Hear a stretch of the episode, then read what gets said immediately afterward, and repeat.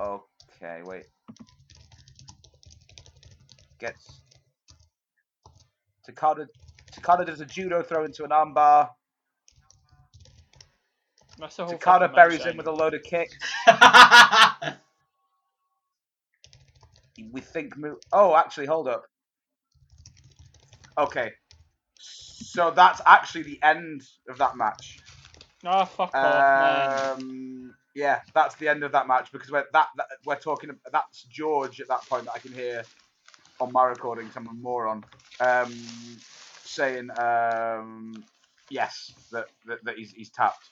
So it looks like we've got probably give or take twenty odd minutes, twenty five minutes of chat about that match. Uh, so it's probably most of the match basically. Daniel, I love you, but I just want to say you're a fucking idiot, right? Well, for lo- for losing this recording. And I, I, I, I, do have it, not, right? I've not lost the recording. I've just lost. There's just not 31 minutes of it there for some reason. Um, and then So- like, you know what? I'm happy to do this again. And then you went, oh no, we don't need to. We're just doing an intro. I'm all right then, fuck this match. I don't want to talk about this match again. Oh yeah, actually, we need to do it again. Well, uh, I mean, so we so we we do need to re-record this or we don't. But yeah, let's well, do I, it. I think we do because the it starts at 31 minutes. You're talking about uh, arm bars and things, and then on on 31 I- minutes or 32 minutes, you seem to be talking about the match ending. So Let's let's just be on the safe side and just record the whole thing. Yeah. yeah, Right, do that. We'll, we'll have to. Yeah, yeah. Yeah. Uh, yeah, because then it leaves what's that? Fifty-nine minutes left for everything else uh, after that. But yeah, it sounds like that's we- we were talking about that.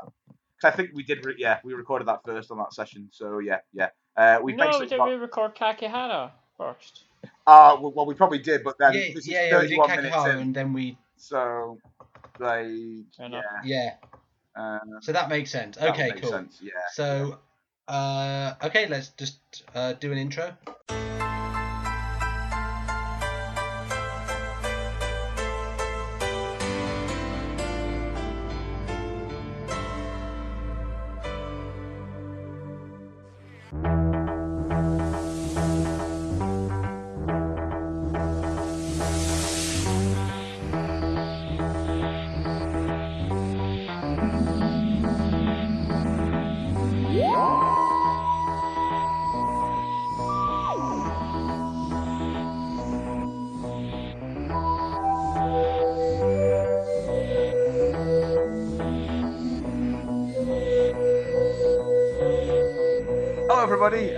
Welcome to the Puro Puri podcast. We're on episode seven now.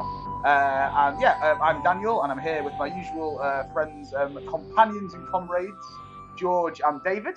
Um, and just before we begin today, we'd like to do a slight return to um, a feature that we've had on this show previously. Uh, it's um, it's George's adventures in Joshi. George, you've had some more Uh, adventures in yes. Joshi. So, Tell whereas before I talked about, um, well, actually, in a future episode, I will talk about. I'm, I'm exposing the business massively with our recording schedule here. Whoa, you're you're expositioning the business is what you're doing. You literary and bastard. um, yeah, so in a future episode, I will talk about having uh, met Meiko Satomura and uh, saw Minami Toyota recently as well. Um, I think, although those two are legends in their own right, I think um, my my greatest uh, scalp in terms of Joshi meeting uh, as of late was that very recently I went to another Pro Wrestling Eve show in London and had the pleasure of uh, chatting to Kris Wolf from Stardom. And um, now uh, some some wrestlers are um, they're not the they're not the people that they appear to be in their on-stage persona, and you know that is inevitable in certain cases. It would be very strange if the Undertaker were to be constantly talking about death, his yard, driving out into the desert, and a, a snakeskin boots. yeah. Um, go, go going to B and Q, do up his decking, all that Yeah, sort of stuff. Um, but yeah, it'd be very strange the other way as well if he was just talking about normal stuff. You think, what the fuck, like you're the Undertaker. Um, but uh, Kris Wolf, I'm Yeah. delighted to report, is exactly how she is in her promos. Just, just a lovely, lovely person. Like we got to chat to her for about uh, five, ten minutes, I think. Um, we actually gave her one of the uh, limited edition and very stylish. I maintain the double foot stomp is silly patches. which are now officially Kris Wolf approved, Mm. and you will see this in our promotional literature. And um, just yeah, just had a question. just had a nice opportunity to chat to her, and um, uh, she had a couple of good matches as well. Um, because uh, Stardom, she she is sort of more of a cult favorite, and I guess a curiosity rather, rather than someone Yeah. who is featured very heavily. And it was nice to see her have two reasonably lengthy singles matches against against uh, good wrestlers. Um, Laura Di Matteo, who, who is who is more and more Mm. accomplished as of late, and uh, someone called Charlie Morgan, who I had never heard of before the weekend. It's because it, it turned out she used to wrestle under a different name and a different gimmick, but who was absolutely fucking unbelievable. So uh, I'm very jazzed for that match on the second night, as you can imagine. And um, yeah, but the, Can you remember what her uh, she went under the name was? of uh, Lady Penelope in Bellatrix, and I had vaguely heard of that. Uh, never Yes, seen her yeah, wrestle. yeah, yeah, yeah. Um, what you mean. really, really impressed. She's good. yeah, Yeah, she's yeah. a good worker. And um, well, her match with Kay Lee Ray on night one included a uh, German suplex on the hardest part of the ring, Which I was, uh, a, certainly not expecting. yeah. It looked it looked pretty sore, but uh, yeah, yeah, got to hang out with uh, Kris Wolf for a little bit, and uh, also um, Emi Sakura was back over from um, Gatoh Move Living Room Wrestling in Thailand, and uh, brought over um, uh, Riho, who you might have seen in Ice Ribbon, and Yeah. DDT, who is. Uh, now actually an adult, which uh, she has not been for most of her wrestling career. I think she started when she was like eight years old. Yeah, she's terrifying Um, for for a, a young age, like, and she's really good as well. I think from what I've seen in DDT. She, she's she's a fantastic wrestler. She's she's 20 now. She still doesn't look it. Um, Oh, and um, I'm, I'm shipping for her and, Ty, and Tyler Bate right now. Tyler Tyler Bate, um, Tyler Bate, who used to be engaged apparently to Toni Storm. I assume they met have- on leg day. He can't have been engaged. He's barely old enough to eat fucking solids. Like this is. Hey, no, hey, he went in the cat house. Yeah, he he got engaged. We all Aye. get engaged when we went to the cat house Yeah, at 15. Few too many triple uh, uh, Fuck's Red. Bull and vodkas. You know, like um, the Slayer Iron Maiden double bill comes on at the end. I'll- I'm anyone's at that point, to be honest. Like so. Like, I mean, we are chatting shit here because we are incredibly jealous of Tyler Bate and his preternatural facial hair. uh, yeah, uh, I'm, I'm jealous of everything about him. I can't say anything about Uh, facial hair. Yeah, I'm jealous of everything about him. Like, he's ridiculously talented. But yeah, um, no, um, I, I agree. He he- he was the one who was once asked, "Where does he see himself in ten years?" And he replied, "Still in my twenties, because he's a fucking prick." Oh, what what a bastard! Like, Oh. but uh, how do we on? Yeah, how do we on to Tyler Bate? Anyway, Still in my um, 20s. Yeah, um, actually, can I do a segue on this? Yes, I can. Um, Tyler Bate is a young up and coming talent who is getting something of a push in the big leagues. You know who wouldn't allow uh, young talent from an outside promotion, uh, maybe in some sort of inter-promotional angle, to get pushed in the big leagues? I can think of someone. Who?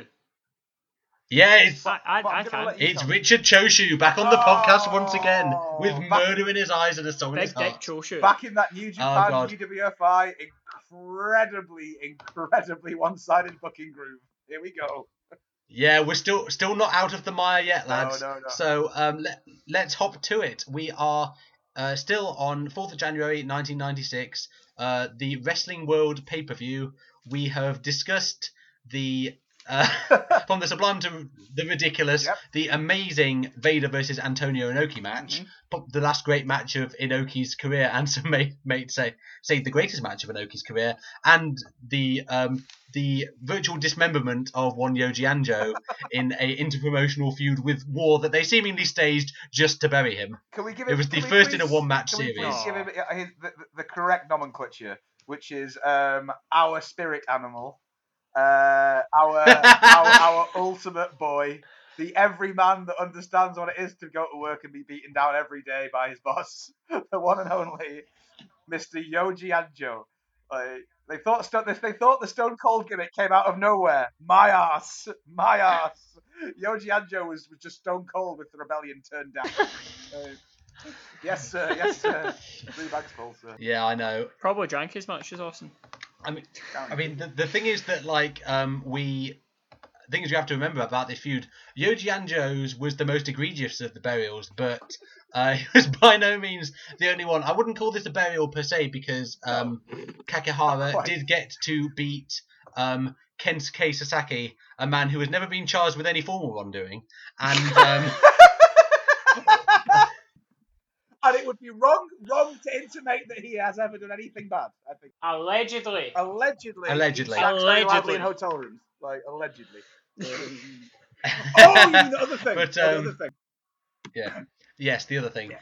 um, that that that weekend, Yes. uh, which we don't talk about. So um, Kakihara did get to beat Sasaki, albeit in a fairly fluky fashion, and one in which left no doubt as to that he had uh, got lucky as opposed to actually being the better man than Sasaki. This sets up a quite interesting uh, Kohai versus Senpai dynamic. Uh, Sasaki um, famously being a protege of Riki Choshu's. Indeed, starting out his career under him, his first few matches were actually in All Japan before Choshu left to go back to New Japan in the 80s. And so this sets up the story of Choshu um, avenging his protege, and my god, does he avenge him?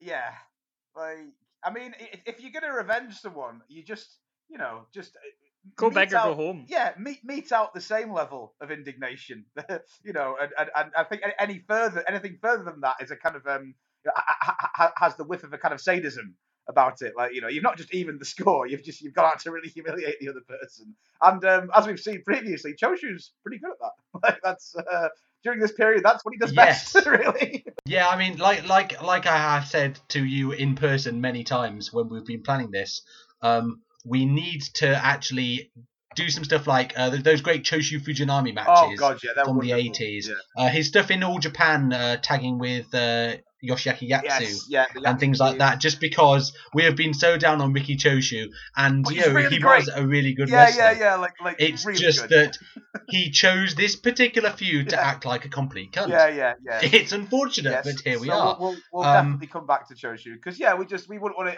any of you to get the opinion that um uh or, or, or, you know take home from from the last episode of this one that this is the sum total of, of Choshu's career. There's a reason why guys talk about this guy and he's referenced by a lot of even older Western sort of workers today. The guy was the bomb. He just so happened to be a bit of Yeah. a dick. But you can say that for many a great artist. So you know there you go. Yeah.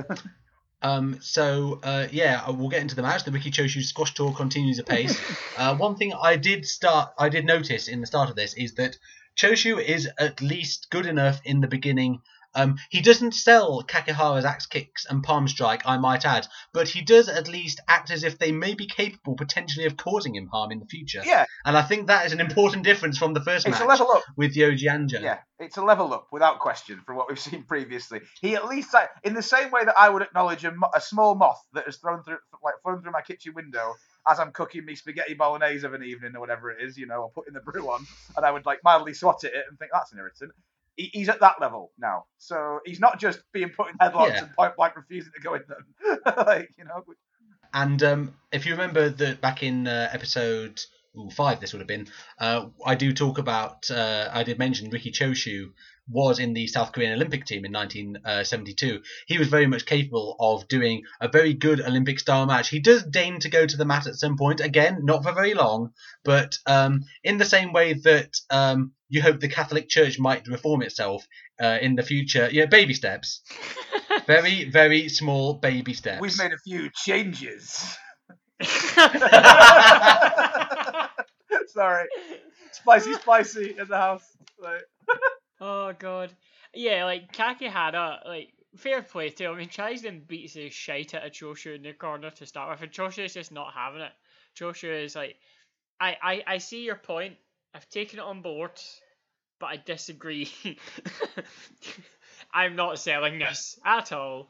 Um, uh, and then like Kakihara, there was a bit where he went for an Enziguri and missed, and went oh fuck, and turtled on the ground, knowing that Choshu was literally going to stop him at the fucking pace. yeah, And he's just like, right, fucking, you know, crit- damage limitation here, turtle up. yeah, yeah. The different amount of emotions and, and kind of the complexity of what he's going through at that point, where it's like, right, I'm working this kind of um this this worked style, which is meant to look as close as possible to real. I've just slightly fucked up, and now I'm worried that this guy that was refusing to cooperate with me before is actually going to physically hurt me. Like, and he's also technically at the moment my boss. like, like what you know? Yeah, that's the. Uh, he's your boss's boss, in fact, well, which yeah, is even which worse. is even worse. Yeah, yeah. Sorry, David, I interrupted you then. Uh, I would say that, yeah, Choshu just came back and just fucking malkies him Mm. over and over again. Yeah. Um, It's it's like the, yeah. The thing is, like Kakihara. Actually, what it reminded me of is. Uh, you know, when he does the Enziguri and Choshu no cells and Kakihara was like, oh shit, I'm on the floor now. It basically ended up doing the old uh, Antonio Inoki trick when he um, fought Muhammad Ali. Um, the and there is actually a, a perfect example here of the uh, the, the dynamic uh, between Kakihara's artistry and uh, Choshu's cold, ruthless thuggery of a bastard. Um, in that Kakihara does these amazing looking uh, roundhouse kicks. Um, they're they're they're not quite on sort of uh, Tommy and Mike Bailey level from today's wrestlers, but they look really good. They could certainly look like they're capable of fucking you up. Oh. Choshu blocks them all and just flat out punches him in the Yeah. face. Yeah. And the best thing about the blocks as well is they're not even like, you know, sometimes there's a way to kind of sell that you're blocking something that looks as if you've really had to sort of quickly, you know, put your, your forearm at the top of your head and kind of, you know, make sure you were to get out of the way and then you kind of sell the arm afterwards because it hasn't hit your head. But oh my god, that hurt my arm. No, he just basically swats it. He just swats it like a like a fly, basically, like with a look of kind of like that, that kind of same look on on your face that you'd have if you'd like been on the Guinness the night before and you'd just been to the toilet the first thing in the day and just you know, it was staring back at you. Like he's just concerned about his, his life, you know, and, and upset at his life choices. So he thinks I'm going to punch this man in the face. It's basically um, it's basically trying to fight Emerald Weapon. Mm. Like Mm. It it bare it barely even bloody Yeah. notices. You know, the following Yeah. is scheduled for a twenty minute time limit. Yeah.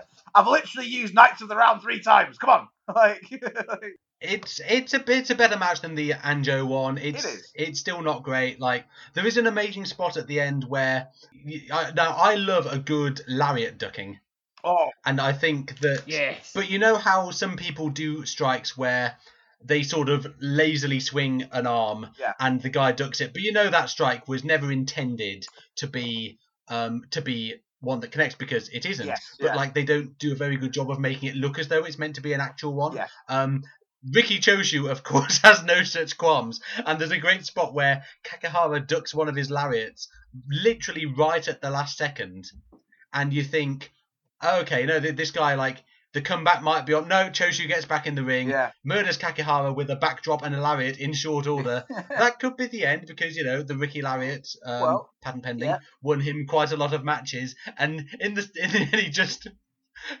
spends a bit of time um, in the same manner as uh, Triple H at WrestleMania 19. Just, rather than laying on his back, he just walks around the ring looking grumpy for a bit, and then thinks, "Oh fuck it," locks in the uh, Scorpion Deathlock.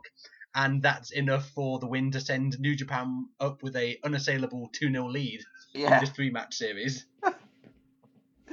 Actually, I wanted to get in one point uh, because I can't believe you didn't mention it, George. But um, Kakihara pulls out possibly mine and your favorite move in wrestling. Um, no, it was made popular by Salman Hashimov. Chihiro Hashimoto got it. Oh. the fucking Oh, water wheel drop. you were The water wheel drop. Yeah, yeah, yeah, yeah. Yes. I couldn't believe it. And then, to be fair, Choshu, he pulled out this weird, like, suplex throw thing. I don't even know what the fuck it was, but he just, you know, launched him like a sack of shit. But yeah, I, I, al- I'll never not pop for the water wheel drop. I love it. It's such a good move. Yeah, it is a great move. Yeah, yeah, definitely. There isn't really that much to say. Like it, it tells it tells the basic story that the teacher Choshu is getting revenge Yeah. For the pupil Sasaki, but um, Kakihara didn't get that much offense in Yeah, I mean- in either match, and Yeah, yeah, rather than make a new star, this it reinforced the idea that Kakihara's win over Sasaki uh, was a fluke. He can't do it on a wet Wednesday night in Stoke. but yeah, yeah, you're right to mention that because um, for any listeners, it's literally not. I mean, if you go, if you haven't seen these matches before and you're thinking these guys are really phoning it in today, they're not going into any kind of play-by-play or anything like that. Like that, it's honestly not that. These matches are so slight and involve. I mean, this one involves sort of um, um, sort of exponentially more than the previous one that we looked at, but um, it, both combined together are incredibly short matches by the standards of the time and the promotion, and also matches in which that there is quite a little to talk about because it's either someone working with someone who's slightly uncooperative in uh, in, in Choshu, or you know Kakihara basically trying to, as as we've just described, um, attempt to sell without looking too ridiculous, given that Choshu is doing very little of it. So we're not trying to shortchange on the analysis. It's just quite a difficult match to actually talk about, really, without just some. Yeah, it's not like um, our WrestleMania uh, episode Yeah. where there was this like fucking 12 minute long match between uh, Dean Ambrose and Baron Corbin. It was so unutterably dull that we just decided like nothing of note happened in this match. Yeah. Like they did stuff, but like it was all horrendously phoned in. This match is different in that we've basically just told you all the spots yeah, that happened in it. yeah. We just Yeah. Pat Pattersoned you. We just laid it all out for you with the finish, Daddy. Like every single bit. Uh, All right. Okay. So, um, yeah, as we say, not too much to uh, to really go over there um, um, in terms of the uh, the last encounter. Now, something to get our teeth into a little bit more. Uh, and those of you that heard our um, quite animated discussion uh, and, and quite opinionated discussion on the previous encounter um, in this series um, will be glad to know that uh, it's back. uh, and um, yeah, um, I think some of our opinions on on, on this this rematch, uh, this uh, main event, might might surprise you if you heard our, our, our last episode on it. But yeah, um, this match is a rematch of the uh, last main event that we looked at, and it is once again um, Nobuhiko Takada uh, against uh, Keiji Muto. So yeah, guys, um, who wants to start us off on this? uh, yeah, David. Um, yeah, like I'm, uh, I'm- a bit I'm a bit conflicted about it, right? Because I think I seem to remember when I first watched this, I didn't really I, I still we liked it more than the first home match with Muto Takada, and I still get that feeling. I, but I, I don't know. The second time I watched it, because I watched this the second time, and I enjoyed it more, and I don't necessarily think it was because of the work. To be honest, I feel that the work in the match wasn't. Uh, it was very similar to the one from the the previous Dome show. Yeah, I think that the problem was is that with the first one, it was. I mean, looking back at my notes for it, it was you know eight New Japan versus UWFI matches, a lot of mishmatches. Um, apart from maybe Liger Sano, everything else was very, you know, in that mold of like the shoot style. Try to work this style. yeah, You've got New Yeah. Japan workers trying to work this. This one didn't necessarily have this. This is more of a variety show. It wasn't all New Japan versus UWFI. Certainly that was a, a factor in it, but it wasn't the Mm. whole. It wasn't the be all end all. And similarly before that, you had Inoki versus Vader in there, yeah, which, as yeah. we mentioned, know, as we reviewed in the last game, was an absolutely brilliant match. And you know, the crowd were on the edge of their seat for the whole time. They were living and dying by this match. Mhm. They loved Inoki, and it was you know an absolute roller coaster ride. And I feel that the crowd after that they couldn't help but be more perks. They they'd seen a great match. They were still on a high. Obviously, you had Rick, Riki Choshu try to fuck things up and bring everyone down, but can't you can't do it. It's the Dome, January fourth, the title match, and I feel that a lot of the production in this yeah, really lended itself to the gravitas. I don't necessarily think what happened in the last one. You know, obviously, you know, Japan, they were always very good at these sort of things with production. Mm. Same with the WWF, but I feel in New Japan, in this, they were able to make this feel more like a combat sports world championship match, like a big Yeah. boxing match. So like there's there's one where they're in a hold, I can't exactly like hold or something like that, and you do a fade out to the belt. So it's like they're in this and then Yes. it all fades out to the camera and there's a belt Yeah. there on the table. It was a really effective shot yeah, yeah. that showed you, you know, this is what they're they're fighting for. And like stuff like that, I love stuff like that when you show the belt and things like that, and you just have a lingering shot of the belt to say That's this great, is what though. they're grappling over. Yeah, Yeah, like the the only time I don't like that is when um, there's an IWGP Intercontinental Title match in New Japan, and then they show you the belt on the desk and just like, oh, clean it. yeah, Yes. yeah, yeah. Especially now because Naito's pied it. He's Yeah. completely pied the belt. It's all broken and fucked and Yeah, yeah, yeah. Yeah. It's, yeah. It's like the, it's like the old. He's like he's pied a, a verb named after uh, Jonathan Pyers in to really fuck something up? we'll go with that. Yeah. I'll go with that. That's Yeah. fine. to be severely Um, overrated by liberal assholes. Um, like, uh, but I was just gonna say that that that cut that they do is. I'm really glad that you you mentioned that because um, a lot of the old, um, even going as far back as like JWA matches, Um, uh, and especially when it when it sort of becomes the, the, the two different promotions later on after you've had the split from All Japan and you have like New Japan and stuff like that. Um, that um, trope, which I think they either made themselves or they must have maybe looked at US videos of title matches and taken it from that, is a big deal. Like, um, and to the point that Mm. like uh, if you go on like the, the, the Ditch archive um, and stuff like that, sometimes in, in his notes he will even say. Watch out! At like 15 minutes, there's a great shot of the belt. like you know, it was like a big deal uh, like, but I like that. Like, I like that, as you say, David. That that that that real sports trope, like you know, of um, yeah, this is uh, this is what we would do if we were watching a football match. They'd probably have a shot of the you know the the, the championship or the World Cup before. Yeah, like, like the Yeah. FA Cup and things like that, Yeah. they'll always have a, a shot, or the World Cup, they'll always have a shot of the trophy sitting Yeah. at the pitch side. yeah, exactly. Um, you know, like, yeah, so it adds to um, the feeling of it definitely. There was another thing as well Yeah. that I seen in this, um, where I can't remember if it's Takada's or Muto's wife. Uh, they have a shot of her um, in the crowd, and um, like she looks really concerned. And Yeah. I was listening to a review of Rizin, um, our favorite promotion in the world. yeah, Everyone's favorite promotion in the world, Rizin definitely. and it was um oh, it was what when was it when was it Candoria was in uh, Pride with Gabby Garcia when Cup- was that couple of months oh fucking hell! yeah I think, well, it was was that or same was it show. Further than that, was it last year? No, it was last New Year. Oh, yeah it was right, like yeah. New Year yeah it was Yeah. it was like last New Year but Jesus. they were talking about they're going through the whole card and they, they mentioned that like there was um they have this disturbing trope in Rizin where they always give the wives like front row seats despite Oh, the no. fact that it's horrible. it's so bad because Beyond uh, that, the wives don't want to see the husband getting the shit beat out of them. Like, if, Who the fair fuck does, play, really? like they, yeah, No. they want them to get money, and clearly they love this this art, and they want to do it. But a lot of the time, we begrudgingly, you know, will be there. They give them front row, cage side, ring side seats. to see And- their partners get pummeled.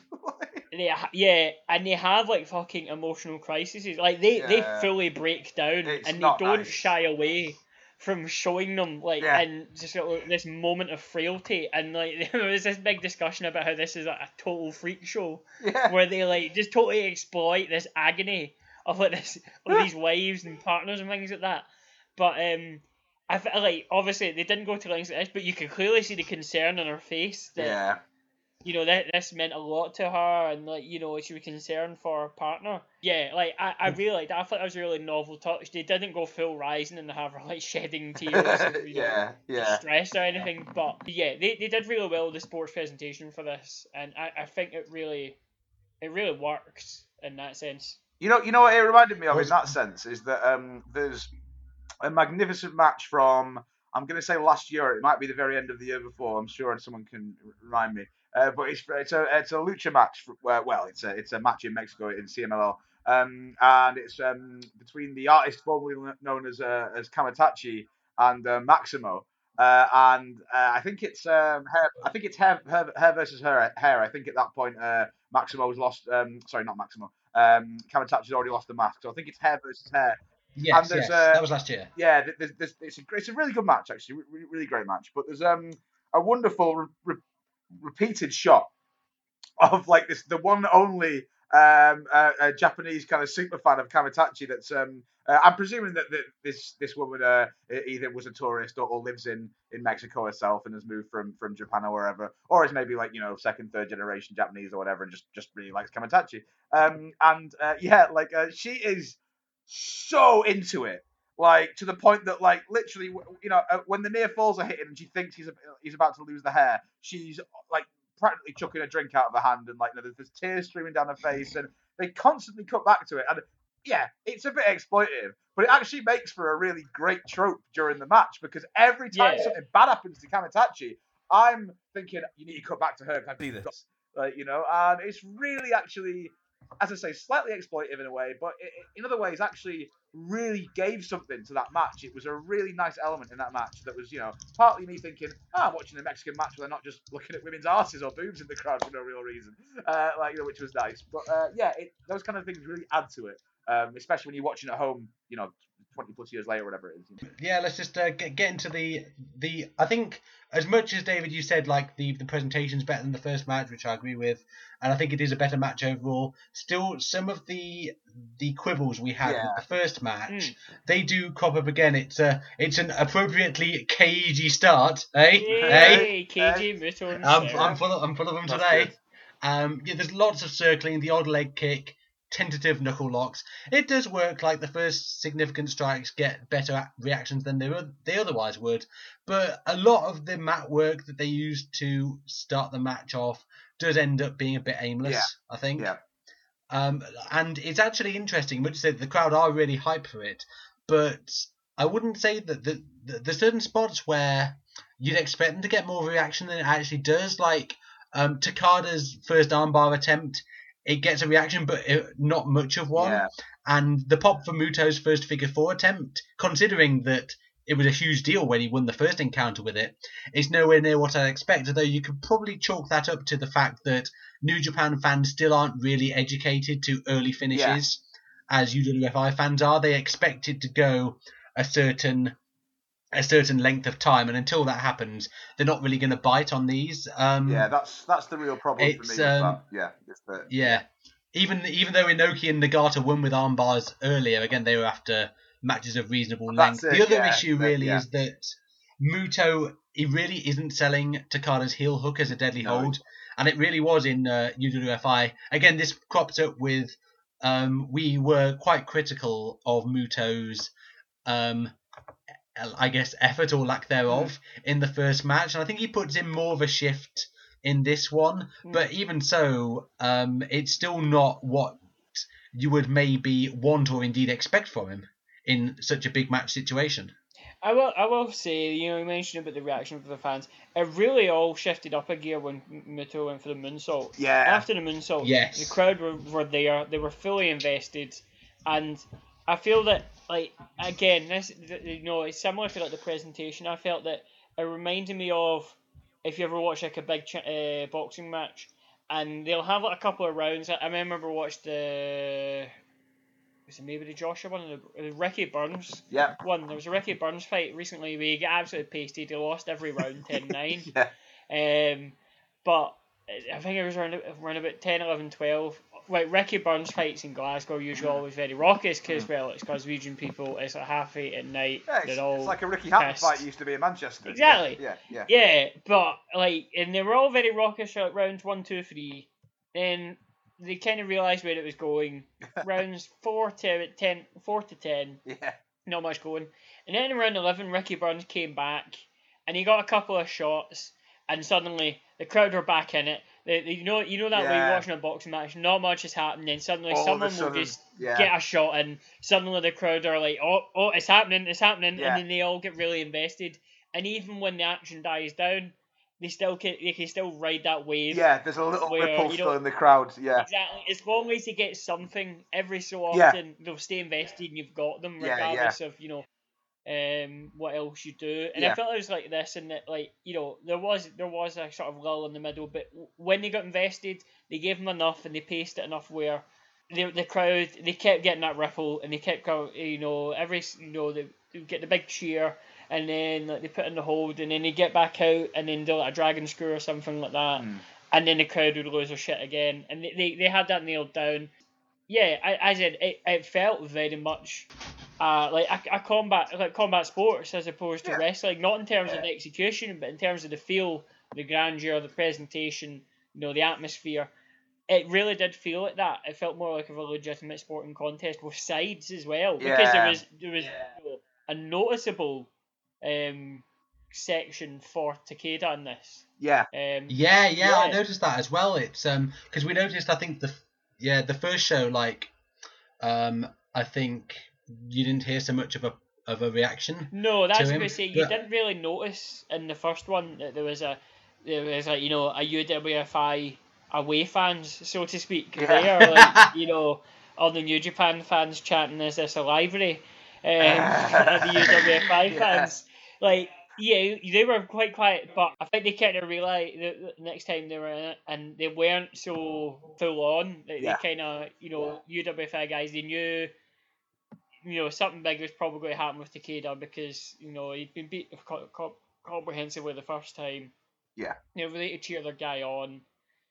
Yeah, I felt that it, it had more of a divisive atmosphere, um, and I liked it. Yeah, like Yeah, it was. Um, I think there are. Yeah, you are absolutely right. Um, things like uh, the dragon screw counter. Um, there's a, a bit about ten minutes in where Takada looks like he's about to lock in a Kimura. I think that's ten minutes is sort of the the point at which they start biting on finishes. yeah. Mm. Uh, the moonsault absolutely is. Um, it's it's quite interesting actually because um, like obviously it's not a and we have this running thing where we talk about like shoot style planches and stuff like that. The moonsault really isn't a technique that you would use in an MMA fight. I hope that goes without saying, but it's very interesting that instead of the uh, the pin, Takada actually goes for a Kimura. So the psychology is very much like it would be in your Yeah. your, your Commodore Garden shoot star match where someone sort of slipped up with a uh, you know attempted a big technique and left themselves uh, to an you know open Yeah. for a counter, which I thought was very well done.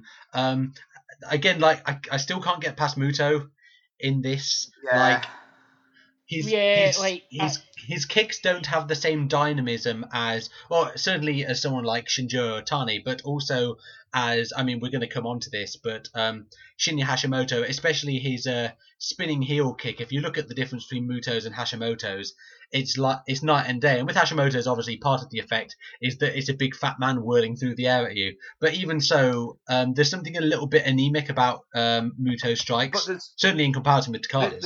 I agree with all of that completely, and I would actually say that this is a pretty good match to look at. Um, if you want to have a look at, well, I'd say both these matches combined, and I, actually do agree with David as well in the sense that I actually think that once it hits um, what we might these days call the stretch run, um, it actually gets pretty good. Um, and I, I like the intensity with which it's worked in the kind of final third and, and stuff like that. But if you you know wanted to sort of um, uh, get a a bunch of nerds who've watched quite a lot of tape of both of these guys throughout their entire career together and say, give me some of the most common criticisms of, of these two guys. You could probably show both these two matches, um, so different sections of each, um, next to each other and say, here you go, this is all you need to know. Because anemic, I think, is the right word. Muto, and I, I, don't know how in how much depth we went into on the on the on the last recording because I can't remember. I haven't listened to it um, properly for a while. But Muto is really a guy who, when I was growing up, right, I remember how excited I was when I, I got the um, I don't know whether it was RF or, or some uh, other company that made this big, huge um, best of um, Keiji Muto compilation, right? Which I waited for ages for the shop to get in, and I was like super excited. I was gonna bring back and like trade in like a load of like uh, ECW pay per views I had for like this one like um double uh, cassette um, collection of like uh, the best of Keiji Muto, and like um he had a I think his reputation has diminished a bit in recent years for hardcore sort of nerds like us, but broadly speaking, still in the sort of wider wrestling fandom, I think Keiji Muto is still a guy that you say Keiji Muto the great Muto, and a lot of people are like, oh, he's, he's one of the all time greats. Um, and in flashes, even within certain matches like this one, you can completely see that. Um, and this is a guy who's had ma- um, some matches, the likes of um, um, the G1 final he has against Chono, which I think is a great match. The match he has in 2000 at the Dome with Chono, which I think is a great match again. Uh, which is funny because I'm not a big Chono fan either, really.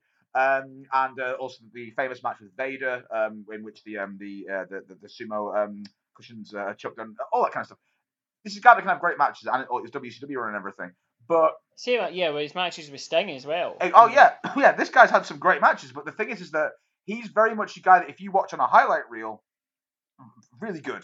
As long as that highlight reel is about two, three hours, three and a half hours long. Okay. After that, you Yeah. get you really begin to notice that there are matches like this which you think not so much. You're not left thinking, "Wow, that stretch run was incredible. That's that's so exciting." I'm left more thinking, God, that was really good. I wish that was kind of the only bit of the match I'd seen. I wish this match was five minutes shorter. I wish there'd been five minutes less of sitting in there. He's a guy that often sits in a hold and, and, and, and looks unsure what to do or where to go next, which is stupid because I don't believe for a second that he is unsure where to go next. I think he knows exactly what he's doing.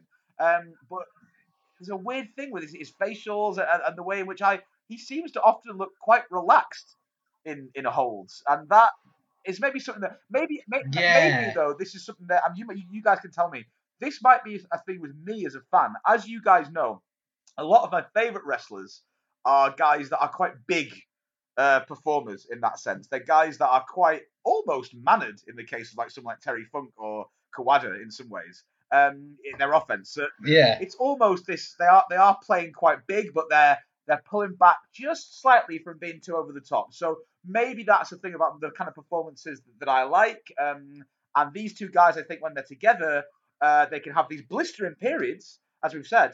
But then there are there are parts where both of them look a little bit uncomfortable with the style, and they kind of just, you know, as we talked about the, yeah, the, the the leg lock in the first match, they just settle into this little groove, and that's the kind of thing that will really take me out of a match. And it's not something that happens in Takada's work before this, because when I'm watching him in UWF and stuff like that, the matches are so kind of sprightly and and and and, and small that I can I can get all I need from them, you know. So yeah, maybe we can discuss that. Well, I was going to mention, uh, I'd written a note. I think you talked about it before um, about the fact that I think we kind of were on, the- you know, trying to discuss whether or not we felt that Muto was phoning it in. Um, Yeah. I felt that he wasn't necessarily phoning in. I actually thought, you know, he put in an all right effort. He wasn't, you know, wasn't a completely lazy bastard. Problem was that the match that they were having, and I mentioned this the last time, and I think I mentioned it in the episode before as well when we were talking about this, but um, problem was is that they were really determined to have this New Japan versus UWFI angle where New Japan Yeah. workers were trying to work the shoot style with UWFI and realistically it should Yeah. have been the other way around especially in this match because it's a dome show um, IWGP title this is you know the pinnacle of like sort of a you know in New Japan this would be sort of the biggest match possible you could get and they again they didn't do it. It wasn't as bad as last time. They did have a bit more of the, uh, you know, this sort of not entertainment style, but you know what I mean. It's more visually Yeah. aesthetically pleasing than the UWFI style, and I feel that because they spent so much time trying to do UWFI, that's where it kind of got bogged down. Because realistically, with UWFI, if you're trying to make it look real, so you can't get out of every submission hold in two seconds. It's not going to happen. And I felt that this wasn't a case of people mailing it in or anything like that. More a case of they were hampered in with the constraints, you know, the box that they've been put in. The match that they had, they couldn't have as great as match as they, they wanted before. You know, they wanted to do because they had to work it within these constraints. And I mean, I think I said this before. You, it would have been much better if they had done this match sort of the last time, and then had Takada as, the, as uh, take on Muta, take on the Great Muta, and just have a total smoke and mirrors match. Or Muta's been, you know, Yeah, humble, yeah. whatever, and he comes back to avenge it, and he brings back Muta and Takada's and- completely like you know not sure how Yes. to handle it because he doesn't fight guys that you know like use. I mean, that, how that great would stuff, that have you know? been? Yeah, that would be really cool. Yeah, they didn't do that here.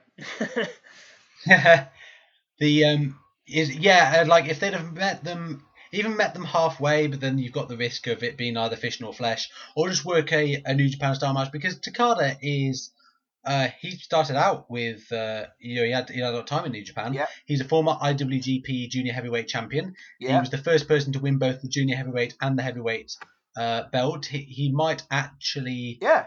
Ooh. I'd, I'd be I'd be hard pushed to say if he was the only person to do it. I have to check, but he was certainly the first, and by and by quite a long way. And also, he's a guy who um, a, lot of people you speak to these days, like a lot of guys in the kind of in the kind of fan communities that we run with and stuff, like they'll flat out tell you that they think um, Takada is actually a better pro wrestler than he is a shoot style wrestler. Like that's an opinion which a lot of people. I mean, I don't necessarily agree with that, but that's an opinion that an awful lot of people who um, have watched a lot more footage than me and are probably you know better better fonts of knowledge when it comes to wrestling um, than, than than me are, um, and that's an opinion that they have quite seriously. So, uh, and I've seen um, you know, I mean, you could even look at Takada's stuff where um, you know, um, the, the sort of the, the later UWFI stuff um, that we um, that we were sort of we've sort of glanced over, uh, glossed over before rather, um, stuff where he is like um, you know, literally taking on uh, you know, big pro guys like like like Vader or or, or whoever, um, and actually having these incredibly arresting um, uh, uh, matches where it doesn't just have to be like you know ah shit like you know we we, we, we cancel each other out here let's go on a hold like you know like they, they think of other ways ar- Yeah. around these Well, things um, this is the other. This you know? was the other note that I had was that the kind of match they were doing with inc- intricate mat work, it's it doesn't work in a dome. I mean, it's sort of the idea that um, No. you know Iron Maiden. I'm sure you've you, you've all seen the interview. I think it was where Bruce Dickinson is like, when I play, I want to find the guy at the back of the room, yeah point him, and make him feel that I'm singing directly Yeah. to him. Yeah. So like you know, even Yeah. the guy at the back can see everything and you know feel part of the show yeah when you're doing that, you know, when you're at the Tokyo Dome and you get sixty thousand odd people, the guy in Rose Ed and fucking restricted view parkhead seats at the back, yeah. he, I, I know how how is he meant to like kind of be as into it Yeah. when you're rolling around in the mat? There isn't any big flashy action. Mm. There's not. It, it's you know it's slow moving and that that can work. You know, Yeah, you look at something like uh, Ambition by WXW. Yeah. That works really well there. It's a really constrained environment. You know, it, there's only you know a certain amount of people get in, and you know it has that environment where you can do things like that, and it's fine. You know, and it works. Yeah, but of course. in a dome, you know, a lot of the finesse and Yeah. subtleties don't translate to a, an environment like that. And yeah, I felt that let them down as well. Yeah, I mean, there's actually a bit um, sort of uh, that I've been writing. Um, well, last night actually for the uh, the Rikidozan book. Sort of you're seeing behind the wizard's curtain. Eh, that that sounds that sounds wrong. It's You're seeing than being, behind it's the better than fanny. up the wizard's sleeve. So, yeah. yes. Um, yeah. Um, and so basically, you, the scenes where um, the scenes where the protagonist basically he sees the first famous Rikidozan Thesz match on the telly and badges his parents to take him to the rematch, which he then ends up uh, being in the crowd for. Uh-huh. And uh, the as as a as a writer, the the problem is how do you if you're doing long descriptions of wrestling matches, which is one thing I am doing, um, how do you make the second Rikidozan Thesz match uh, sufficiently different from the first one, bearing in mind they use a lot of the same spots. There's a bigger, there's a lesser variety of holds that they used to use back then, yeah. and therefore, like, how do you just make avoid it being a redux of the first one? And the solution I came upon is just to have the protagonist be in the shit seat, sitting really far away. And not being able to make out the intricacies of the holds, so it's more about sort of how the atmosphere washes over him and trying to actually make out what's happening in the ring That's a nice. and being able to make out like a backdrop here and that's there, a nice but know narrative device. like. I like that. That's that's good. That little disconnect. Ah, Yeah, thank, that's thank you very much. Um, Uh, October. ge- getting into the uh, getting into the finish, like I I really like the finish. Um, one thing I will say about the finish is that unlike uh, Kakihara's victory over Sasaki, which is the uh, most notable scalp uh, UWFI have had in this series so far, indeed it's one of the only scalps they've had so gonna far. yeah. Um, this is a decisive finisher. Uh, decisive finish. There's a great pop through a judo throw into an armbar by Takada, and after Muto gets the ropes, Takada just fucking sprays him with kicks and locks in the armbar and gets the tap out. Like I, I appreciated that. Um, Antonio Inoki appreciated that as as well because you like you see him. Um, you see him on commentary with his eye bandaged up. I, assume, I just No, no, assumed no, that was I- Vader's I- blood on him earlier. I feel that we're I'm going to have to do some fierce editing there because Takada did not get the tap out on Muto because when I was watching this again I thought you know what I'm going I'm going to give New Japan the benefit of the doubt here and say that Muto tapped out. I don't remember him tapping out But- but, you know what this is this is Tokyo Dome Yeah. Takada's big moment. And it's a submission hold. He's going to tap it. No Yeah. no referee just rings the bell. Yeah. no tap. No visual tap. because of course. Yeah, yeah. I've got I've got a feeling that even if there was the world's biggest, most obvious tap you could possibly imagine, that there would have been of a you know that, that um, I don't know if anyone watched the um anyone that's listening watched the um the NXT Takeover show. Uh, recently, but um, I mean, I'm sure a lot of people that are listening that, that did watch that. But if anyone noticed, rather, that there was a point at the end where I'm pretty sure someone working behind the camera got future endeavoured because it was the hottest you know, one of the most emotional angles I've ever shot in NXT. Um, as a spoiler alert for anyone that's not seen it, come on, it's been months. Um, as um, as as, as a couple of weeks. As um, as, as no a couple of months well, Won't be on the time we release as as as, as Ciampa turned on, on Gargano, uh, which has been something they've been building for ages, and it was this big emotional moment. And even though they, they kind of telegraphed it by having the match on last and a few other things, I was still sufficiently into it, even though it had been spoiled for me. I was still sufficiently sufficiently into it to be caught up in the emotion, and I was there, and I was like, "Oh fuck you, Ciampa, you bastard!" Like you know, because during Gargano is such a, a sort of physically, um, um uh, uh, you know, um, sort of tiny guy in comparison, and so like adorable. I was raging. I was on my sofa shouting, and then someone just cut away and they cut away to just some guy in the crowd with his fucking hands down his pants, pissing himself laughing, just going, oh, yeah, come on, Coach Yampa, fuck you, Gargano. And I was like, what the fuck? You've ruined wrestling and the forever. Fuck you. Like, and at that one moment, I was like, even though this is utter class treachery, and I regret it as soon as I've said it, I was like, I hope that guy gets fired. Like, you know, like, I felt, I felt That's that's what wrestling does to me. It turns me from a fucking full blown communist, right, into like a fucking you know creepy little you know blackleg. It's disgraceful. I, Um, I mean, you've got you've got that with my accent being a communist. I'm kind of being the class traitor the other way, um, that's right. but the good the good kind. So it's fine. Yeah, yeah, yeah, um, yeah. Yes. The So other kind I like. um, after the there's a there's a nice bit of post match after this as well. Um, noted arse based offense exponent uh, Shiro Koshinaka, who actually got a um, win over Masahiro Chono on the undercard, which is a, a huge deal. Uh, challenges Takada, and then Hashimoto comes in and gets right in his face and uh, cuts a promo, and um, uh, Sasaki also issues a challenge. But uh, that that never came to anything. Um, but it, it's really good because um, they're setting up that everyone's super mad that um, that Takada is the champion now. The entire New Japan roster is is gunning for him, Mm. and he's got a host of potential challengers crawling out of the woodwork. He would actually uh, defend the belt against Koshinaka on a subsequent UWFI show, Yeah. um, Yeah. leading into the next Dome show where Hashimoto.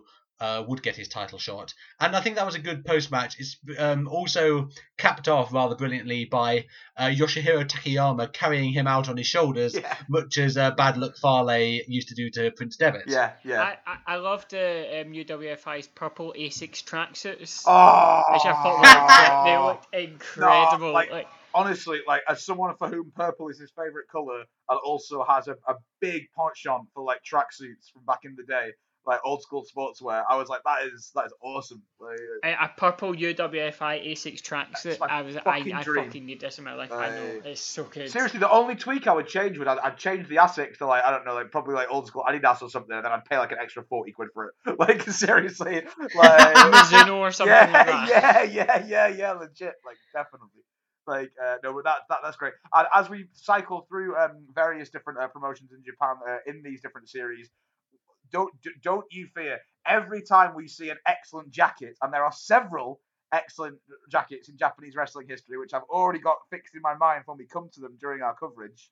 Um, we're going to let you know about it because um, sartorially, um, it might be kind of a bit more subtle um, in some cases than, um, than, than, than, than American kind of um, you know uh, uh, approaches to like uh, ring wear.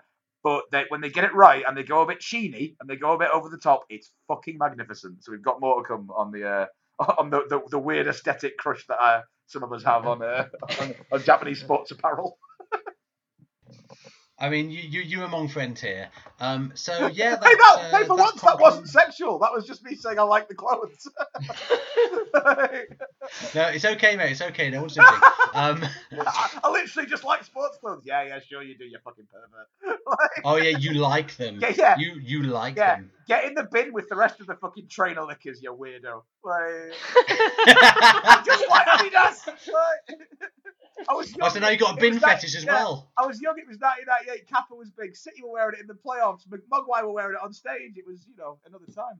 So, Um, so yeah, that marks the end of our coverage of the what appropriate note to end on. Uh, marks the end of our coverage of the Fourth of January Dome show. Um, I guess UWFI lost the battle because, uh, because they lost the series two one, Yeah. but are in kayfabe, of course, uh, winning the war with Takada having captured the Yeah. IWGP Heavyweight Championship, and um, and that leads us very nicely on to our last match of this. Yes. That, that, I, I don't I don't want to I mean, Can you hear that noise? Yes. Yeah. Oh my god. The, the, the TARDIS. The, the TARDIS is here. oh shit. Holy shit. Oh The- lordy. yeah. The, the TARDIS in Doctor Who has turned up, and it seems to be that it's the date on there is showing as the 4th of November 2016. You can't just have TARDISes turning up in the car park on my housing estate. You know, the fucking the housing association will, will not give me a permit for this. Will need, it'll need planning permission. Uh, Exactly. Do- exactly. Doctor is Doctor is that actually where we when we fucking recorded this for the first time? Yeah. Yeah, that is when we first discussed this, the 4th of November Wow. 2016, precisely six months ago. Six months ago. That's right. seven I've got now. two new jobs since then. Yeah, you've had two new jobs since then. But I feel we should stop talking and we should really get in the TARDIS. So come on, guys. Ah, go Let's on go then. the 4th of November. What harm can it do? Here we go. Exactly. Geronimo. Yeah.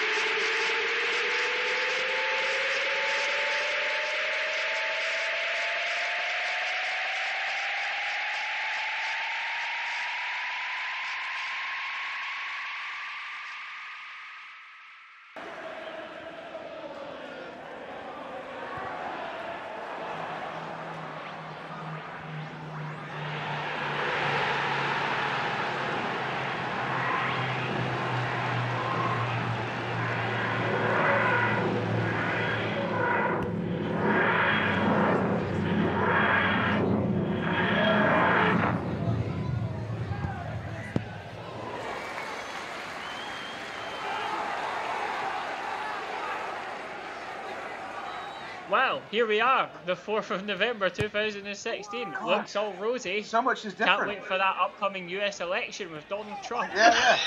I think I think it's going to be plain sailing for the US from here on in, right?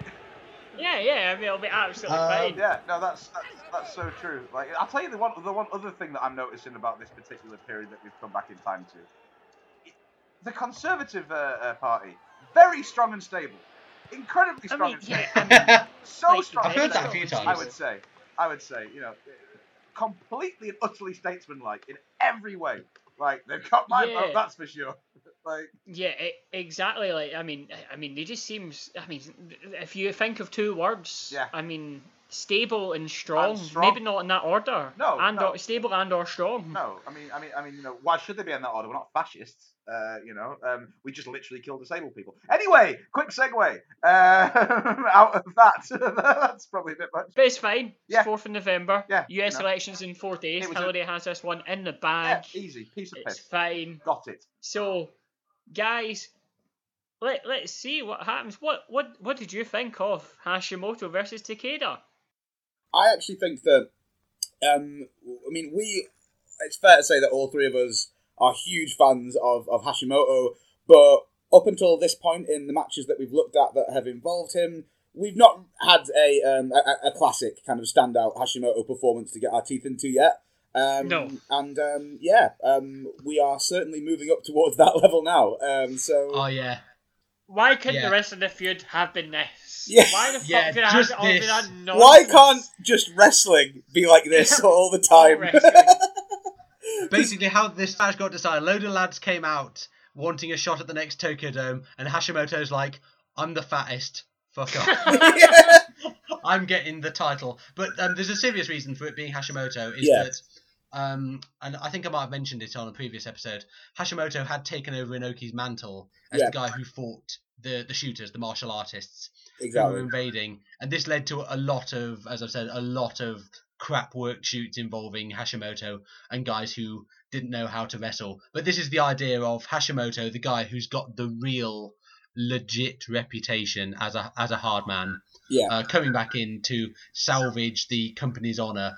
It's from uh, so 29th of April 1996 from a show called Battle Formation, which Yeah. is just an amazingly good name. That's up there with Do Judge as far as I'm It concerned. is. It sounds like um, a kind of knockoff range of um, of, of toys for children that w- would be bought like um, uh, in the market in Stockport um, uh, um, when, I, when, I, when I was younger.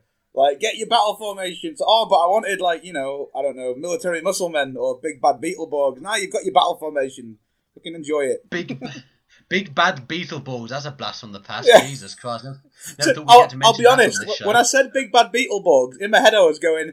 It was that actually a range of toys. Have you confused them for a kind of um, hefty jobber from Smoky Mountain Wrestling? Here he comes. It's Big Bad Beetleborg. What's inside that case? Who knows? To be fair, in Memphis, you could say what's inside that case and Oh, just all bets any- are about off. anything. you don't want to know, seriously. No. Like, Oh, probably God. a half-empty bottle of bourbon, uh, like a, a Hank Williams record and a shotgun. Like, And that's the happy ones. um, anyway, lads, we, we, we digress. Um, The so first thing yeah, to note about this is that there's an off-putting amount of blood on the mat. yeah. And that's from the Great Muta Jinsei Shinzaki match. Um, Jinsei Shinzaki, if you were a fan of WWF New Generation in the mid 90s, was uh, Hakushi. yeah, yeah. I absolutely who love came out with all kanji on his body, which took about 17 hours to apply each night. I know, God, like, um, but yeah, I mean, um, it is quite, um, quite, quite the spectacle to see this um, kind of um, blood-soaked canvas. Um, it reminded me a lot of um, sort of in the um, in the early days of MMA um, when you just. You know, there just tended to be a lot more bloodbaths and less stoppages, um, early Yeah. stoppages than, than, than usual. Um, and you know, sometimes the, the visual of that um, of that. I mean, it, it still happens today. Um, I'll sometimes sort of stick on the, a UFC show at my parents' house or whatever. Both of whom absolutely hate MMA and hate the fact that like I even like train Thai boxing or whatever. They just don't even like talking about it because it freaks them out too much. Um, and like if there's been a particularly bloody like you know fight um, to open things up, and the blood's just there. And then you can have like the cleanest fight in the world. You can have like you know uh, Charles Oliveira like you know doing the most beautiful Brazilian jiu-jitsu you've ever seen, and my mum and dad will still be going, "Oh God, look at all that blood! It's horrible." It really does give like this extra air of like you know gladiatorial like brutal combat going on, even if that match has doesn't have as much blood. Can you please never let your mum and dad see Big Japan Wrestling? Oh, Because oh, Jesus is- Christ! Here, well, this is this is a digression, but it's well worth it, right? Um, years ago, when I was doing tape trading, uh, I, I, I was never a massive. I, I'm actually probably more into um, deathmatch wrestling now through purely through know, uh, Hmm. knowing David um, uh, and, and a few other people online um, than, than I ever have been at any point in my life. Because um, when I was younger, I was watching ECW a lot, and I liked the, the kind of extreme elements of that in, in, in some ways. But um, when it sort of graduated up a little bit, and there was um, promotions coming out the woodwork like CZW and that kind of thing, and it was all like you know light light tubes and all that kind Yeah. of thing. Um, I used to get sent tapes of, of, of all that stuff by people that were just like, "Here, check this out, it's great." And it kind of, you know, as I, I I mentioned on one of the previous podcasts, uh, at first I was like, "Oh, this is really cool. It's interesting. It's different. It's kind of extreme." After the third or fourth match on the tape, I was like, "This is just the same match." Um, and so I kind of didn't really think Yeah. about it ever again. But I was watching a good, like, probably solid six, seven hours of this um, w- one weekend. And on that night, um, I walked into the living room um, where, because occasionally I would leave my room and not be watching wrestling when I was a teenager. Um, and um, my dad was sat. Uh, I walked into the room. My dad had the TV on, and I'd just been watching like Madman Pondo matches, and Madman Pondo was on the fucking TV smashing light bulbs over someone's head. And I said, "Dad, what's going on?" And it was, and it turned out that it was actually an episode of Tarrant on TV. Um, Fuck off! w- yeah, which which for those of you who are listening to this who aren't from the UK um, or just have lives, um, um, I, I, Chris, Chris Tarrant is um, uh, quite a famous celebrity. He used to be a, a, a, a presenter of children's TV program in this country, and he did our version of Who Wants to Be a Millionaire. Um, but you also had this TV program called Tarrant on TV, which was like you know weird, kooky, strange things from um, across the world of television. Um, Mainly and Japan. He, he discovered I don't know whether it must have been on the wrestling channel or, or, or where it was being shown, but he discovered somewhere that was showing some maybe cable access um, program that was showing extreme backyard hardcore wrestling with light tubes and um, and you know staplers and all sorts of things like that. And my dad was just sitting there watching it, and my dad's just sitting there with his glass of wine. He just turns around to me and he goes, "You know what, son?" He goes, "This stuff, it's an absolute fucking disgrace." He goes, "They should be ashamed of themselves." I hope you don't watch anything like this. I was just like, "No, Dad, no, that's awful. It's all just Bob Backlund matches from '85 for me. Yeah, none of this shit." Uh, and then just like sneaked out my room again. I was like, "Oh man, if he finds these tapes, I'm fucked." porn, fine. Absolutely fine with porn, but death matches. yeah, yeah, yeah, absolute disgrace. Like you know, You- oh yeah, you can watch Ichi the Killer, not a problem. It's it's art. Like, but you're not watching this shite. Like, You don't know how much you sounded like Bernard Manning and Brass Eye when you were talking when you, you imitated. That's a fucking Oh, oh. disgrace. I- I'll, I'll be honest. That's how a lot of people that I know sound like. I, I I actually watched the uh, barbed wire exploding death match from uh, episode two, and this is before I moved to Leeds. Like, I watched it at home on like Apple TV, like with my parents in the room. Christ. I'm 26, so I can get away with it. yeah, that's true. You do what you want now, can't you? Really? Like, I, I love. I, I love how uh, my my feeling is that like obviously like, Onita has become this cult hero to me, and my wife just knows she knows who actually she Onita is purely as that guy that David absolutely loves. Like, and you know, I know, gosh, it's amazing thrown into barbed wire and exploded, and she's like, really, like. This, this this is what you've chosen as your life passion. This thing. Why, she why, are you, why are you doing this to yourself, David? Are you calling you know, again? but hey, she did I did I tell you what what George did I tell you what she bought me for my birthday? You did, But- yes. Yeah, the King of the Death Match because she googled Japanese wrestling and found the first DVD. That's Fucking amazing. lost my mind.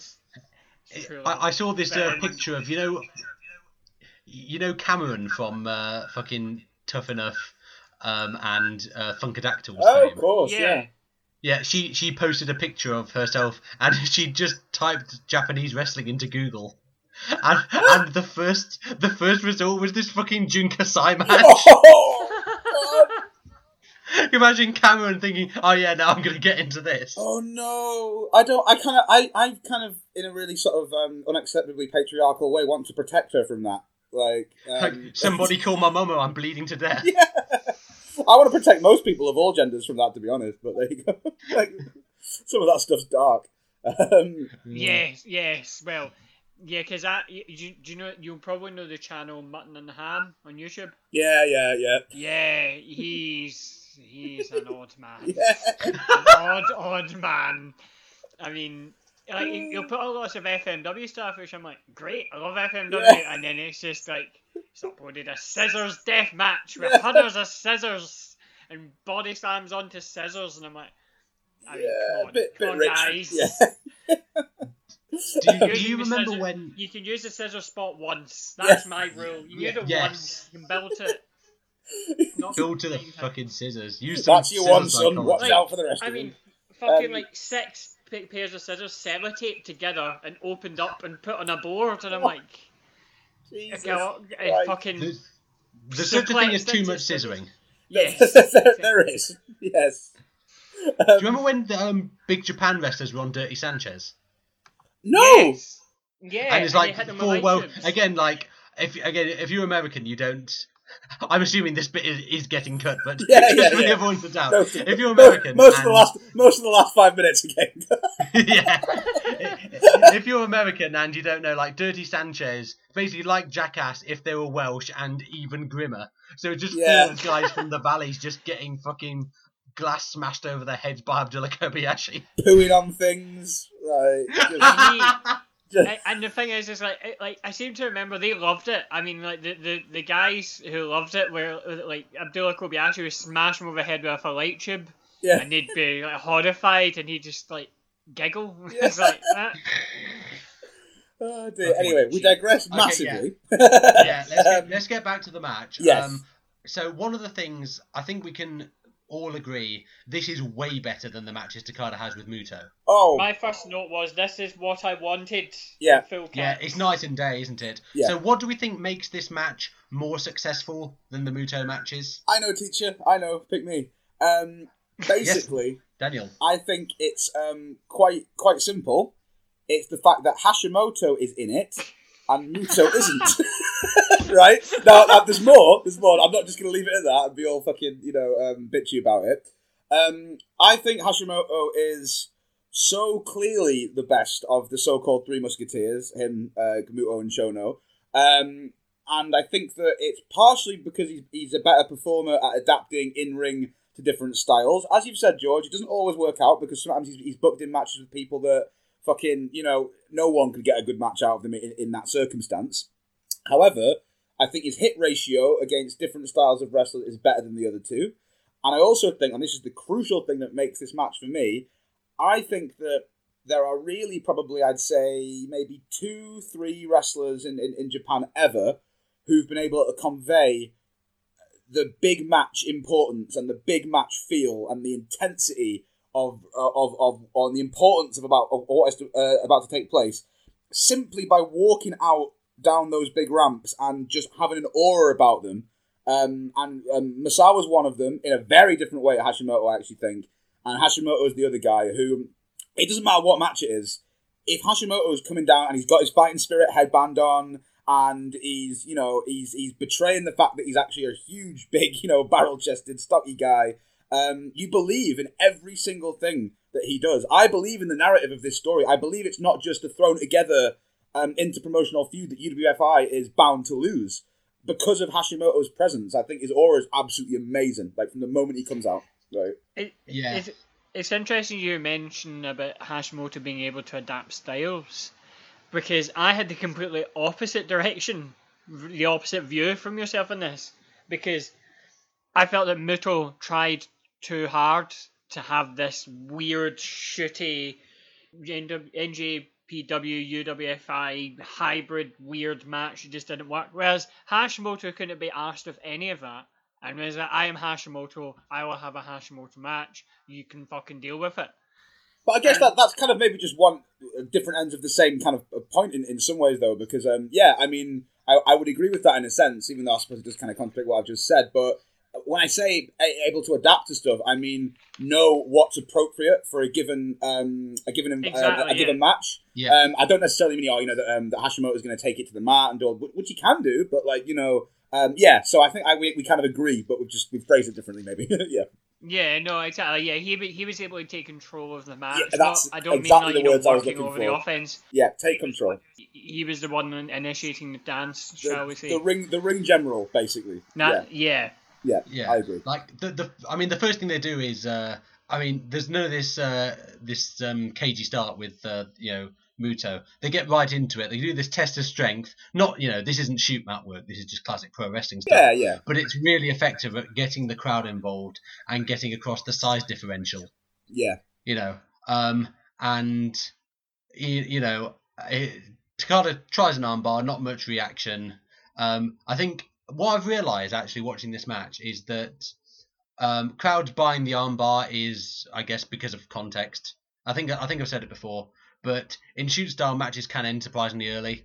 Like there was one where Hmm. Takada beat Backlund in like two minutes, yeah, and, and the crowd were a bit surprised at this, which suggests they you know they knew it w- it was a work Mm. all along. But they do buy the armbar as a finish, but only at a certain stage of the match. Yeah, Um, one thing I one thing I do think, and uh, so after the armbar, one thing I do think makes this match as well, not just in terms of Hashimoto's, you know, knowing what's appropriate in a match. It's more strike heavy than the previous one. Oh god. Yeah, I, I was going to mention that, that exact thing. I think that fits Hashimoto really well, and I think that fits Takada better than the style of match that uh, Muto tried to do with him. As, Yeah, as well as that, that kind of buys into the, the theory that I mentioned earlier about, you know, if you're in a big dome, you know, mat work just doesn't work because you can't see it.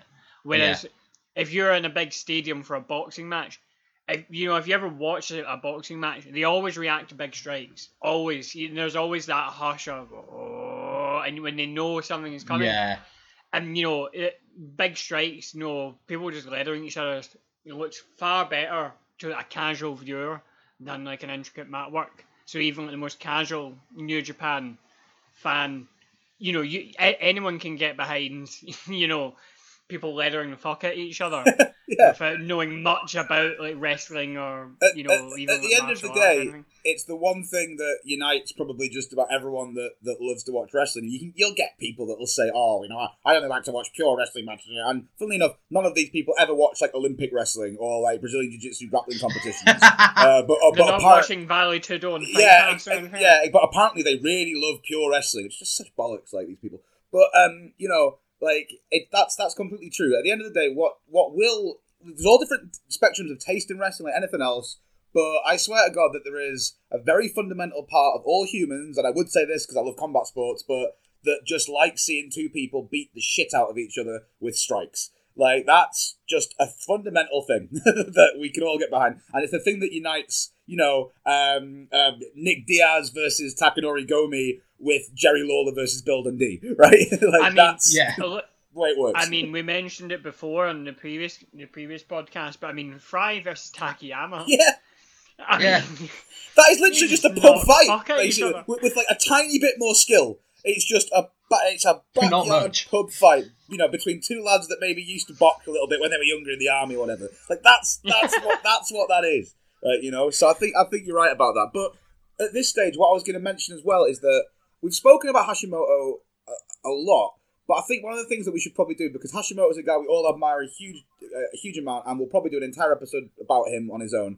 But we should maybe just give a brief overview of how would you describe Hashimoto's style in, in ring?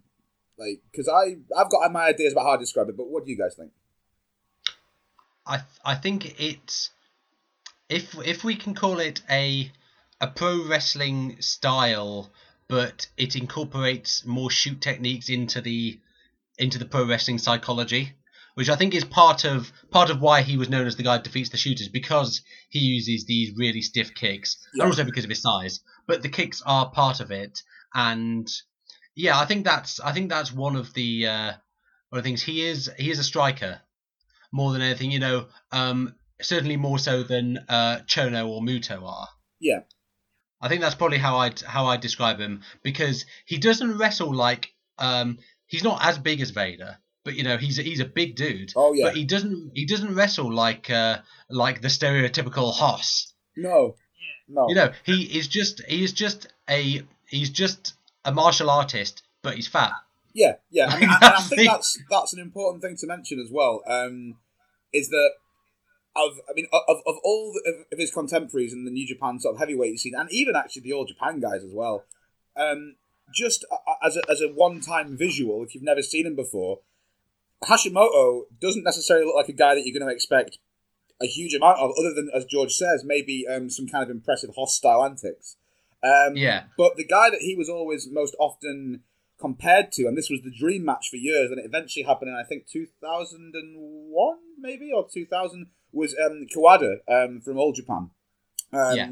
So he's probably They're they're different guys. They're very different, I think, characters um, in the way that they're presented, in terms of how their psychology works and what their motivations are and things like that. Um, but Hashimoto is kind of that is the nearest kind of analog, and that was the match that people craved because it was two guys who were big um, in, in different ways. I mean, Hashimoto's got a bit of a be- big belly on him, but even Takada's kind of a stocky guy, you know. Um, and there were guys that um, that hit hard with like really hard strikes and kicks. Um, so yeah, he's this incredible mixture of you know old school kind of um, karate influenced uh, uh, fighting spirit guy with just brutal sort of more modern kicks inherited from like you know more more modern martial arts, and then a really great pro wrestling brain as well. Um, and as I said before, when you match that with the aura as well, he's just a guy that I I, I went on a, a huge Hashimoto rewatch binge um, recently and must have watched about 12, 13, 14, 15 Hashimoto matches in a row I've not seen for years. And like he's a guy I can just watch again and again and again. Like if there's a match with Hashimoto in it, even if it's one of the ones that isn't maybe up to his best, I'm probably gonna watch it if I've not seen it before. If it crops up on YouTube, you know, that's how much I love the guy.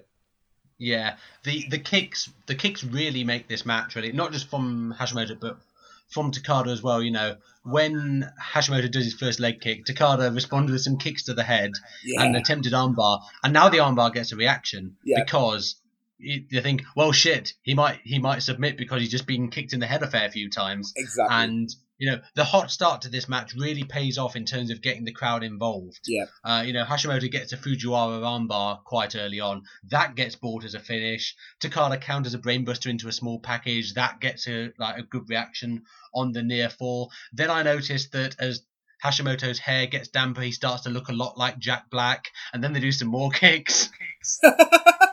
There's there- there's a point is it Take- Takada's leg just gives out and just Yes. it Yeah. blows and the crowd goes fucking mental yeah, because they they see, they smell blood they know what Yeah. is coming and they lose their minds and it's worth yeah. pointing out as as well that uh, this is the best Takada performance we've seen by a long, long way. Yeah. oh yeah, yeah I mean, we, we, we gave Muto a lot of shit in, in the last few matches, and I think overall I still maintain that he was more at fault.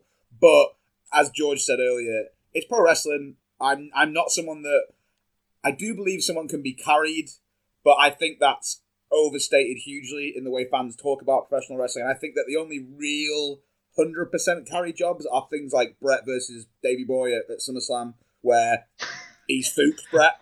Um, you know, um, it, it, I, I think that real carry jobs are actually rarer than people say. Um, and I think that Takada in this match brings it so well. It's one of his best performances since the early U- U- UWF days, um, in, in my opinion. Really good stuff. and, and speaking of carry jobs um, we will be reviewing one of the best carry jobs in the world Yeah, not our to spoil it for episode, everyone, but that's yeah, true. in episode eight. Yeah. get the Um, We'll, um, get- we'll get there. We'll get Yeah. there. Um, oh, there's a great bit as well. Um, Hashimoto locks in the figure four. mm, because he knows Takada's weak against it because he's Yeah. tapped out to it before. That's another great like like I say the the Muto matches weren't very good, but they at least laid the groundwork for this in terms of telling an overarching story and showing Takada's strengths and weaknesses in kayfabe. I thought that was well done. Yeah, I, I, I agree absolutely. Um, so yeah, I mean, I think we'll we'll probably talk more about these two men um, uh, later on in the series. They're both two incredibly important figures um, in in sort of modern Japanese wrestling. Um, uh, Takada's much more divisive one than Hashimoto is, as we've mentioned. But um, uh, funnily enough, folks, um, Takada will go on to um, be um, Yes. uh, uh, uh, I think actually in charge of the whole promotion as a whole. It, a very very different kind of promotion to UWFI, Yeah, which is um, Hustle which is um, the uh, Japanese um, attempt to do a uh, federation influenced by, uh, you know, quotation marks, sports, uh, sports entertainment. Um, which is weird actually because it's kind of a for a forerunner to um, kind of what Gedo and Jado have, have been doing now with New Japan in an odd way, but just much more hyper bizarre and strange. And um, yeah, we'll maybe touch on that at some point as well in, in later episodes. Yeah, we'll do that do that a bit, but like if we um just just getting towards the the the climax of the match really, there is an amazing spot where um, this gets probably the biggest reaction of anything on any of these shows we've recorded since episode four. Um, Takada, he's taken a few kicks. He's selling the last one very dazed, and in one fluid motion, he dodges a kick and sweeps Hashimoto's leg. Uh, sorry, Hashimoto sweeps Takada's leg from under him. Yeah, so he dodges it in the same motion. He does the leg sweep. Like Yeah. th- that's fantastic stuff because that the timing on that must be so difficult to do. Oh, it's it's it's it's actually quite. That's almost reminiscent of um of like a Muay Thai sweep. Actually, the the, the, the way Yeah. that he does that. Um, I, I I thought that when I watched it. It's like yeah, for a big dude to be um to be sweeping like like that. I mean, I know it's it's it's sold by Takada obviously, and it's not um you know it's not shoot, but it looked really impressive. No, you're right. Like What one other thing I would like to mention, a really impressive move in here was there was a brainbuster that was just sheer art. It was just a thing of beauty. It was unbelievable. I think the Hashimoto just plants him. Yeah. It, it, it is no quarter given. no, not at all. it. Yeah, but no, it, it was great because I I I, speci- I specifically noticed that that was incredible. Uh, there's, there's there's a bit there's a bit just before that where Hashimoto absolutely floors Takada with a kick to the chest, like just levels the bastard, and then he tries the brainbuster, but Takada floats over, gets a couple of chops for his trouble, and a really stiff DDT. Oh, that And then is this- really brutal. Horrendous. Just drives his head six feet below the earth, and then finally this amazing brainbuster that David was on about after this mid-air struggle, where it looks as though Takada might wangle himself back down to the ground. You know your usual struggle on a suplex where the guy's struggling to stay up with his feet placed on the ground, Yeah, and then eventually the guy gets him up and does the throw. This is he's struggling while he's fucking upside down. In midair, he's trying to get him his his center of gravity back down to the ground. This isn't something you see very often. Mm. And then finally, Hashimoto gets the brainbuster um, and drops him on his head. But like the midair struggle on that was was absolutely fantastic. I think. Yeah, and and and like a couple of lesser guys, not as as on their game as as those two were um, uh, that night. That's easily the kind of spot that can get squandered. You know, like um, that you can Yeah. you can build up that that that huge amount of tension and you don't release at the right point. And like this is what like I think people that don't watch a lot of wrestling or that maybe have only watched a certain type of wrestling don't really understand about this this craft is that it's not so much about what what you do it's about the timing that you that you do it in like i'm i'm i'm, I'm uh, everyone on the facebook group that, that that that we run together um like must get tired of me saying this but probably the top three like dan bingo things other than memphis um is basically just um pacing um you know um psychology and uh, and timing like they're Yeah. the three things that if you're going to get those right in a match in the right atmosphere, I am going to be all over it. Like um, and little intricate things like that spot you just mentioned there are just mwah. to me that is just pro wrestling. I love it. Yeah, it's it's like that's what the essence of wrestling is. Like going back to Yeah. episode one, we said that amazing All Japan tag match, which for my money is, is the greatest wrestling match ever produced. Mhm. The moves are quite standard moves. Mhm. really, but it's how they string to thing, string them together, how they build and then dissipate the tension, which I think is is what makes a match great. What was the um what was the great quote George that you um you found somewhere about um uh, Ring of Honor was it Ring of Honor? Yeah, yeah. It's it's basically they were talking about the first couple of years of Ring Ring of Honor, That's it. and they said that the, the wrestlers there were a load of people who'd watched a bunch of 90s All Japan matches and thought the moves were why those matches were good. Yeah, yeah, exactly. They, and and you know like it's um it, it's it's really true. It's not about the moves. It's it's it's not even about how you do them no, at uh, at some point. It's about when you do them. Yeah. and um i thought the um the finish to this match have a guess have a guess how it ends. Does a UWFI guy tap out by any chance? he fucking does david. Yeah Yeah, Hash- Hashimoto uh, makes the point of winning by submission. He couldn't think that was the way first, but and he uses. no, no, he, he can't pin a man. He can't pin a man. No.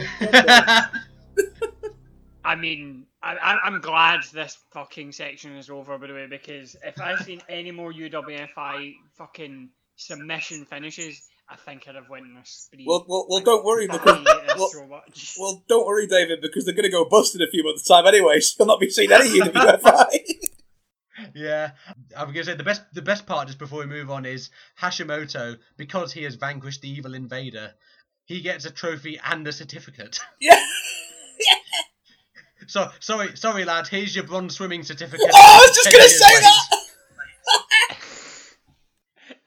Everyone gets a certificate. The only thing he's missing is one of those little um, circular patches to um, sew onto his trunks, like uh, you know, I, I, I swam 500 meters or whatever it was. Like The, the, the, the rest of the roster gets and I tried my best rose. I tried hard, yeah. Oh, sorry, folks. Horrible detours into um, uh, schoolyard um, sort of um, uh, you know um, uh, uh, nightmares from when we were younger. Right. I, I didn't have that in my school. I didn't get that fucking luxury. um, we, know- we had two football teams, the A and the B team. Guess which one I was on? The Uh, C team. I've Of never seen you was play. The C team. I, I, I, I ended up again massive digression. This will get cut, but um, I ended up playing. Uh, we had a house cricket competition at school, and I ended up. I was sort of on the borderline between the B and the C team. The B team, I could do a job. The C team, it's not like football where everyone has the motor skills to kick a ball. yeah. Like these fuckers could not do a single fucking thing. They could barely hold the bat the right way up. Hello. So I, I, it's me. I had to be like opening batsman, opening bowler, and wicket keeper because when I wasn't bowling, I couldn't trust any of these cunts to catch a ball if the batsman missed it. You're gonna have to do this all yourself, George. This is the ultimate first world problem. I have to carry a like under under 16s cricket team. I, I went I went to an SWA show last Friday with a women's match who sounds eerily similar to what you're talking about there. Fantastic. You But definitely yeah, couldn't um, fucking catch anyway. But but yeah, um, UWFI's um, you know af- their their fate after this match, as you as you intimated, was not not a happy one. So this was the this was the end of the um, of the storyline. New Japan did um, they did integrate certain performers like uh, Sakuraba stuck around for a bit, Hmm. um, and but then UWFI started an interpromotional feud with um, uh, Wres- Wrestle and Romance, Yes. which we uh, mentioned in uh, episode six, Re- Re- Wrestle and Medieval verse Romance, and they had this um, they had this interpromotional feud. Takada had a couple of matches with uh, Genichiro the um, head honcho over in War, and they they they both beat each other on their home turf. Um, but by 1996, uh, had- had their last show, which was Takada beating Takayama in the uh, in the main event. As for what happened after uh, after this, um, a lot of the UWFI guys formed a short-lived successor promotion called I think it was called Kingdom. Yes. Ring a Yeah. bell for anyone? Yeah. Yeah, that sounds Yeah, familiar. Sa- Sakuraba was there, um, but um, Takada went down a very different path. Now, if you remember, we talked about um, in back in episode four the reason, one of the reasons for UWFI l- losing popularity, and indeed one of the main reasons they lost popularity, was because of Takada not salvaging his company's honor by avenging Yoji Anjo's merciless battering at the hands of uh, jiu-jitsu great uh, Rickson Gracie. So what happened was that uh, Takada and some financial backers who were definitely not from the organised mob, No. not in any way, um, the company was certainly not forced to close a decade later because it was found to be a front for the Yakuza. Nope. Never happened. Well, no, I, I'm sorry. I'm not. I'm not going to have these lies thrown about. An organization in Japan fronted by the Yakuza. You surely you must be mistaken. But uh, they formed a um, MMA promotion called uh, the Pride Fighting Championship. Oh, And- the glory days. This was really a um, uh, following on from Pancrase's success, this dialed it up to the max. It was MMA, but with big personalities, colourful characters like Pyro and Glitz and Glamour, really taking the production values up a notch. Huge, huge shows. But the selling point for their first ever show was that uh, Takada and Rickson Gracie would finally fight. For real, this is a shoot. They will finally fight. I've seen that fight. Fucking hell, Takada looks like he's on his way to the gallows. Oh my god. oh my god. Right, I've, I've got that. I've got that on DVD over there. Like, um, I. Oh god, Pride. We can do a whole episode on Pride one day as well. Oh, probably. we're definitely doing an episode. That- on that's- Oh, yeah, we're gonna do gonna it. happen. Fucking wait. Um, but uh, yeah, I mean that um, that really is, as you say, it's almost actually quite unpleasant to watch. Um, Oh think yeah, probably, like it, it- I think at the time it was probably less so for people that were watching it who had less of an idea about who Takada was. Um, but pro wrestling fans, obviously, at that time, um, you know, we knew that this guy wasn't legit. Like, Yeah. um, you know, um, but, but people, people in Japan, they were, you know, there were still loads of people who did, like I say, there was this expectation at the time that even if pro wrestling was a work, your top guy was a le- legitimate tough person. Yeah, I mean, it, was And it was it was basically it it comes from that notion that you know um, that, that that they inherited from the fact that the Americans imported pro wrestling to to their to their territory, and it simply was an idea that had died out in America um, already, but hung on a little bit longer. And Yeah, ex- exactly. Um, and watching this fight, uh, like I would recommend you to watch it. I think you can watch it on YouTube. Um, Takada, he looks like he's already shat himself multiple times on his way to the ring. Rickson Gracie looks like a stone cold killer. And if you watch the fight, because there's Rickson Gracie, you know, all-time legendary martial artist. Takada, who you know knows a bit of his martial arts, but is to all intents and purposes a pro wrestler. Rickson Gracie knows this, and he's basically just toying with him. All the fight is is um, Gracie controlling the center of the ring, and Yeah. Takada sort of circling him. Gracie knows like he controls the positioning entirely, one hundred percent Yeah. in this match, and pretty much the instant Takada gets close to him, he loses. yeah, that's that's basically it. It's a bit like if you ever watch like a um, a, a small animal trapped in like a, like a small fly trapped in a spider's web, and you see the spider pop, and you think, "Oh, this is bad news. This is terrible. This is awful." Like, and you just you know that as soon as the fly makes one extra little ping on the um you know on the web, the spider's going to notice it and just go and like devour it. And um, yeah, Ah. it's quite a spectacle though, uh, obviously because it's, it's Pride. Um, T- Takada would um, officially have a mixed martial arts record of three wins, six losses, and two draws. And- the thing is, go on. Yeah. the thing is because um, he was a huge drawing card for Pride. Um, they needed to keep him strong, so none of his three wins were real fights. They had someone come in and do the job for him. So they're bringing pro wrestling back into MMA. One of his, I think his second fight maybe, is against this fella called Kyle Sturgeon, Yeah. who is basically just a man. He's, I think, a, a local PE teacher. It's like when He San is- Marino played the European qualifiers. Yeah. Yeah, The janitor, uh, yeah. this man is a PE Yeah, teacher. y- you get the sense that Takada probably could have beaten this guy in a fight even if it was legit, and you know it it it wasn't. He was just a no name brought in to you know give him a win so he could lose again to someone legit, and then they give him another win which was fake.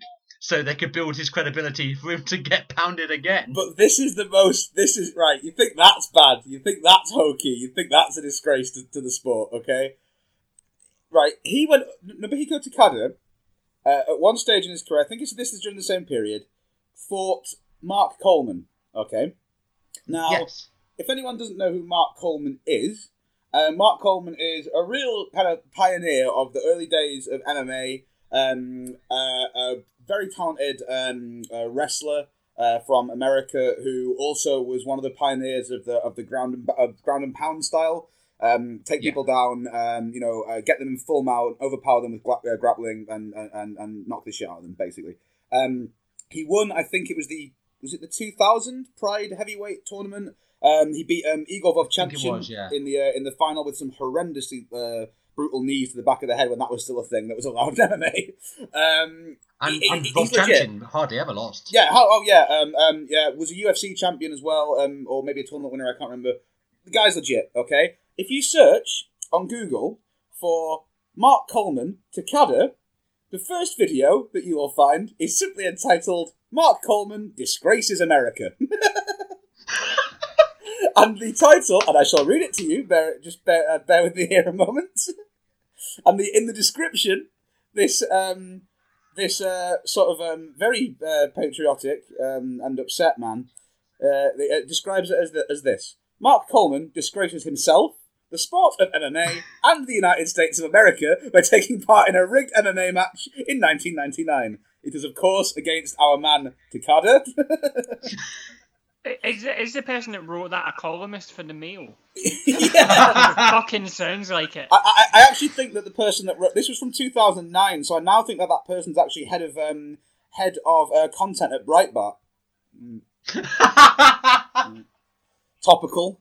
So, oh, fuck, fuck hell. uh, but yeah, Um, so that's Takada's um, later latest career, career. So it's worth um, And, keeping and that as in for mind. what he did, uh, as for what he did after Pride, and we must do some of this later because Oh, I, I'm sure this will be right up David Street. The aforementioned uh, hustle promotion. yeah, This attempt at basically what they thought was, all right, let's do quote unquote sports entertainment, but let's do it to a thousand percent. Here, I'm going to um, summarize for you a, a typical hustle storyline. So, um, a female performer called Yinling the Erotic Terrorist. Um, sh- during the course of a match, um, our, our old friend the Great Muta um, gets her down on the ground and uh, spits uh, green mist into her foof. and So he put um, more effort into that than he did the fucking Takada match. already And sounds like a better match than the this- Takada one. B- because of this mist impregnation, um, she gives gives birth not to a baby, but to former sumo grand champion Akebono as Bono Chan, which is basically Akebono in a baby costume with a dummy. Coming out of a giant egg. Oh yes, God, I forgot about the giant egg. Yeah, yeah. In the She'd be fine, sore after passing that, wouldn't she? in the fine tradition of the gobbledygooker, um, and given an altogether new meaning to the um, the previous name for a Japanese wrestling show, Big Egg Universe, um, we get we get the birth of um, of, um, of uh, sorry, it's fucking thingy, isn't it? Um, you just mentioned him. I've- it- my mind's gone blank. A- It's Akebono. um, sumo guy. Akebono. Four times. Yes, sorry, Akebono. Well, you literally just said that. I've got no short-term memory left. Um, yeah, literally Akebono popping out of a giant egg in the on the middle of the entrance ramp. Like it's amazing because it's like it's like I almost think of Hustle as like what happens with with kind of like Japanese psychedelic rock in the sort of uh, eighties through the nineties, where these people made the most far out batshit crazy recordings. But when they got interviewed about them, they just went, "Oh well, we were just copying like what the Americans did at the end of their sets, but like we just did the bit at the end where they smash all the instruments for the whole thing for half an hour." Like they thought it was just they thought they sounded like the Rolling Stones, but like they sound like they come from another fucking planet. Like um, and Hustle's kind of the same thing. It just it wants to do sports entertainment. It just kind of comes at it from a slightly off angle because they don't really get certain parts of it, and it becomes this complete um, Gonzo bizarro explosion. It's great. It's basically Japan in a nutshell. Yeah, pretty much. Yeah, Yeah. their their website's still up actually, and if you go on it, you can see their their roster, which is like everyone who ever wrestled to them. It's fucking mad. I don't know how they've um, arranged it. It's certainly not in uh, alphabetical order by our alphabet, but you've got the fucking juxtaposition. You've got Goldberg next to Jaguar Yokota next to fucking Devon Dudley. That, that there's a three way dance that should have happened. like, Yeah. and also, um, on one of their shows, the fucking All Japan Triple Crown got defended. Um, you know, one of the most prestigious titles of all time, as Toshiaki Kawada took on fucking Mick Foley. Mick Foley. Yes, I've seen that match, and it's really disappointing. Like, um, Yeah. because like yeah, it's not, not like 2006. it's something No, silly. 2004 because he's only one month removed from that match against Randy Orton. Oh yeah, Fucking hell. and I think the story behind it was something like, um, Like he fucking, he, he, they were going to have someone else booked in the main event, but they couldn't get them. And then for some reason, the first person they thought of to book was a past it like Mick Foley as Cactus Jack. Uh, it's unbelievable. It's we, we need to do some more of this. I mean, I Yeah, could go yeah, on we'll- all day, we'll- but there we'll- is a a little bit of a happy ending. So Takada took on the um the form of um, his alter ego Generalissimo Takada, the uh, evil boss of the Takada Monster Army, the main heel faction. who's basically a mixture of uh, of M Bison and Franco. Did he rig a Eurovision Song Contest as well? but but yeah, his right hand man, the hand of the king, was our old friend Yoji Anjo. Yeah, So there's, there is a happy ending to this sordid tale Guess of who's back? work shoots, rampant burials, and you know fat men kicking people in the chest. Oh god. Do you reckon like there's really shit jokes every year? His mates buy him like a burial CD. Like you're just like there you go, Yoshi. There you go. Ha ha ha ha. And he just walks into his house and puts it alongside the 37 others that he's got and just cries silently at night. Fucking hell! We're ending this episode on a really dark note. Well, you know, yeah, poor, poor Yoji Anjo, man. Like, um, but yeah, Uh, Um, he, he's he's by far the MVP of this uh, Oh, of episodes. oh, by the way. absolutely. in terms for of pure laughs, the yeah, like, intense amount of punishment. Also, honourable mentions. I think people who really impressed me. Um, Shinjiro Otani, the person who read Orwell's quote, "Imagine the future: a boot stomping on a human face over and over again," and thought that sounds like a great idea. yeah. And I'll be honest, for a wrestler, it, it really is. like, you know, um, yeah, Nagata I thought was great as well, but like he always is. I, I don't think many pe- many of the wrestlers, and certainly not the bookers behind it, uh, particularly covered themselves in glory during No. this angle. It's actually funny because I I was speaking in an earlier episode about the uh, the paper I gave at this academic conference comparing these three invasion storylines. This one, the WWF invasion storyline in 2001, and WCW versus NWO.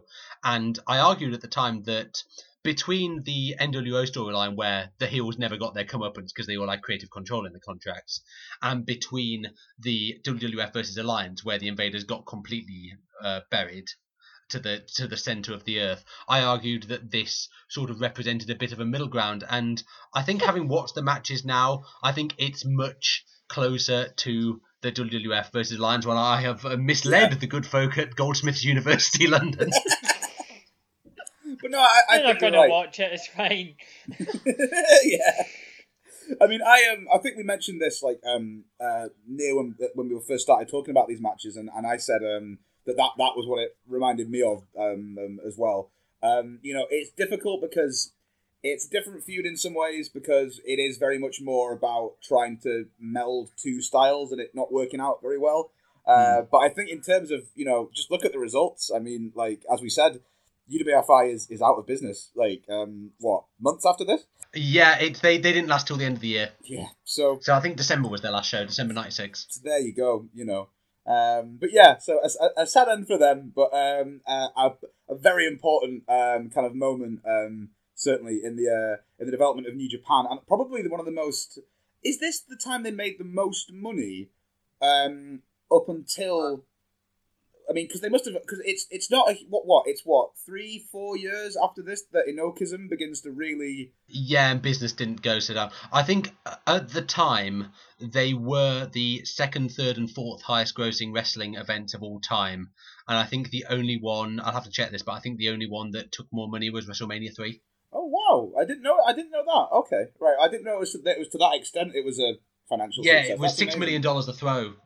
Yeah, so like like you say, commercially successful, but you're still thinking if they'd have kept the invaders stronger, if they'd have kept Takada stronger, they could have made an even bigger sack full of money than that. Yeah. As obscene as it sounds, they easily could have done. No, they The probably interest in this angle was so so high. Mm, yeah, absolutely. Okay, so do do you just want to tell our listeners what what awaits them in uh, episode eight? Uh, yeah. So um, in episode eight, uh, we are gonna mix things up a little bit. Um, we're now through two volumes um, that we've we, we- we've covered there. We're rather pretentiously calling them volumes because we're recording them um, sort of um, as close together as possible, so we can put them out um, and they'll all follow a kind of thematic, um, uh, you, uh, you know, lead. So next up, we're actually going to mix it up a little bit, and we've decided that we've we've gone through, you know, a couple of heavily themed sort of um, volumes already, and we're going to just talk about three kind of I don't want to call them random, but three kind of um, a real mixed bag of matches next, uh, where we're going to um, talk about three different matches that we all have a particular interest in. Um, I am going to be going um, a little bit more old school than we've been so far, um, and we're going to talk about a match um, from All Japan um, between um, the great Billy Robinson, uh, where I will probably have much boring stuff to say about uh, Lancashire Catch and things like that, uh, up against the equally great Nick Bockwinkel. Um, and that's a real kind of tussle uh, between two um, gaijins um, in All Japan that is very representative of a particular type of All Japan match. Um, and then, yeah, you 2 Mhm. guys are going to be talking about some of the things as well. So why don't you just uh, let the listeners know what they're Yeah, going David, David, um, you you've served up quite the barn burner for us, haven't you? Oh fucking hell! This thing, right? Um, yeah. So I decided that I wanted to, um, uh, I wanted to kind of mix things up a bit, um, and I picked a match from Toryumon, which is a free on free on free on free match, which is the most impossible thing in the world to try and annotate and get down oh my god, this was this was the worst to try and watch and write notes for. I mean, Yeah. it's amazing, but fucking hell. Well, we'll get into that. And as far as my match goes, what I'm going to say is this is probably one of the more unique matches we will do on the podcast. It's um, Kota Ibushi versus uh, Yoshihiko from uh, the promotion DDT from 2009. Other than that, as uh, Paul Ellering might say, that is all you need to know. Yeah, absolutely. Um, yeah, so um, uh, catch us when we release those in the next volume. Uh, we hope you enjoyed the show, and uh, yeah, we'll see you next time.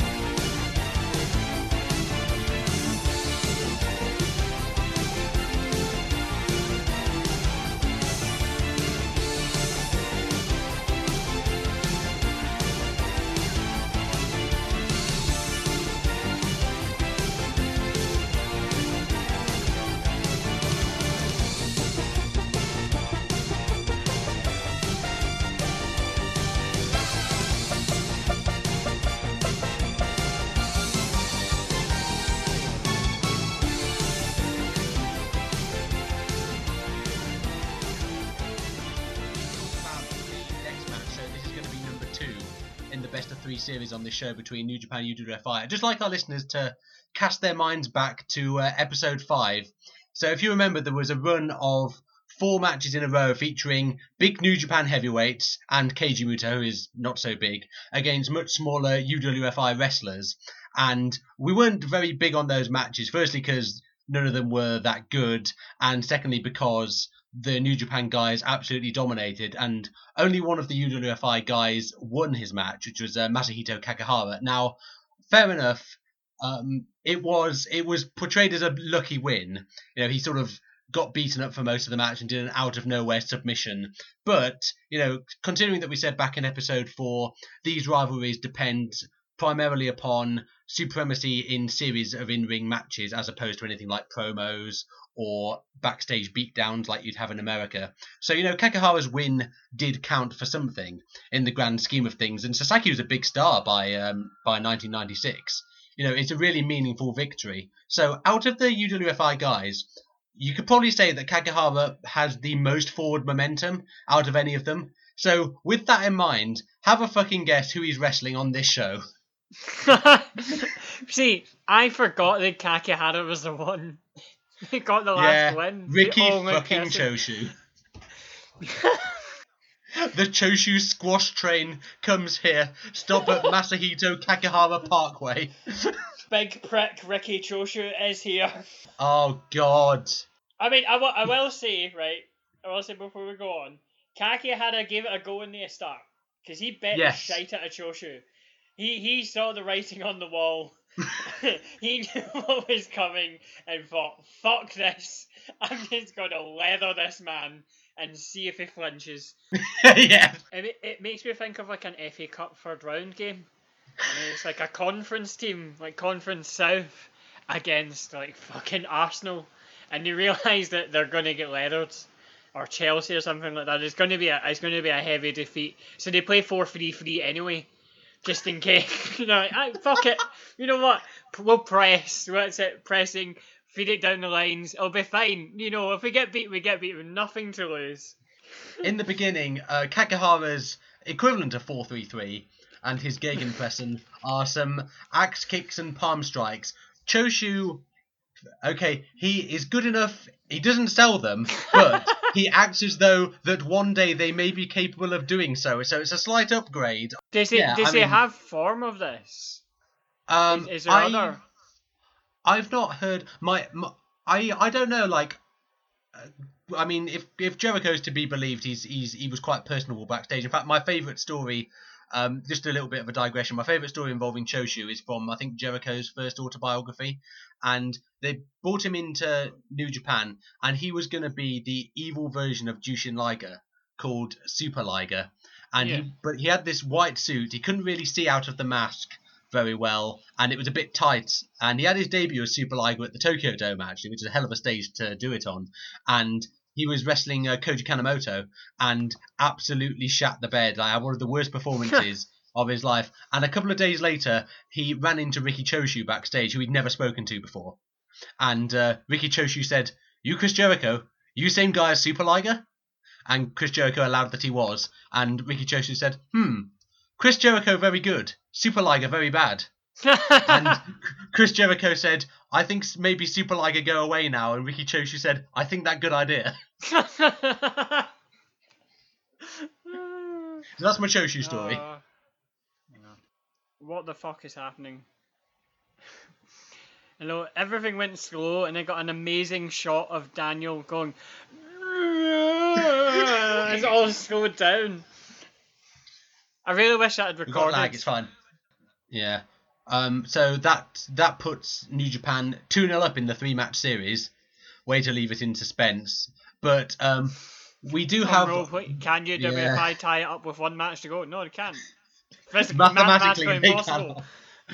Um, but that one match to go is um. So remember how much we fucking loved that uh, Keiji Muto versus Oh, Takada match back in episode hell. five. Well, it's time for the Redux. Uh, IWGP Heavyweight Championship. Keiji Muto defending once again against Nobuhiko Takada. M- Muto versus Takada 2. This time it's for money.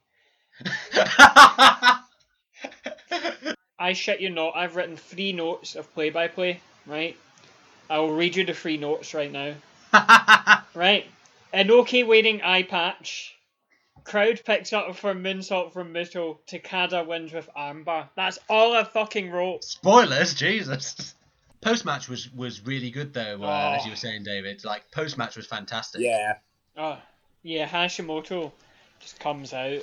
My boy. He's n- not a happy man. No. Not a happy man. When is he? whatsoever. When is he happy? well, true, true. But yeah, he just comes out and just basically cards on the table. I, I want to fight you, Mm. and it's yeah, it, it's fantastic. Um, even though it's in Japanese, obviously we can't understand it. Doesn't matter You, you can get you no, you you know exactly what they're saying. Yeah, It's, exactly. it's brilliant.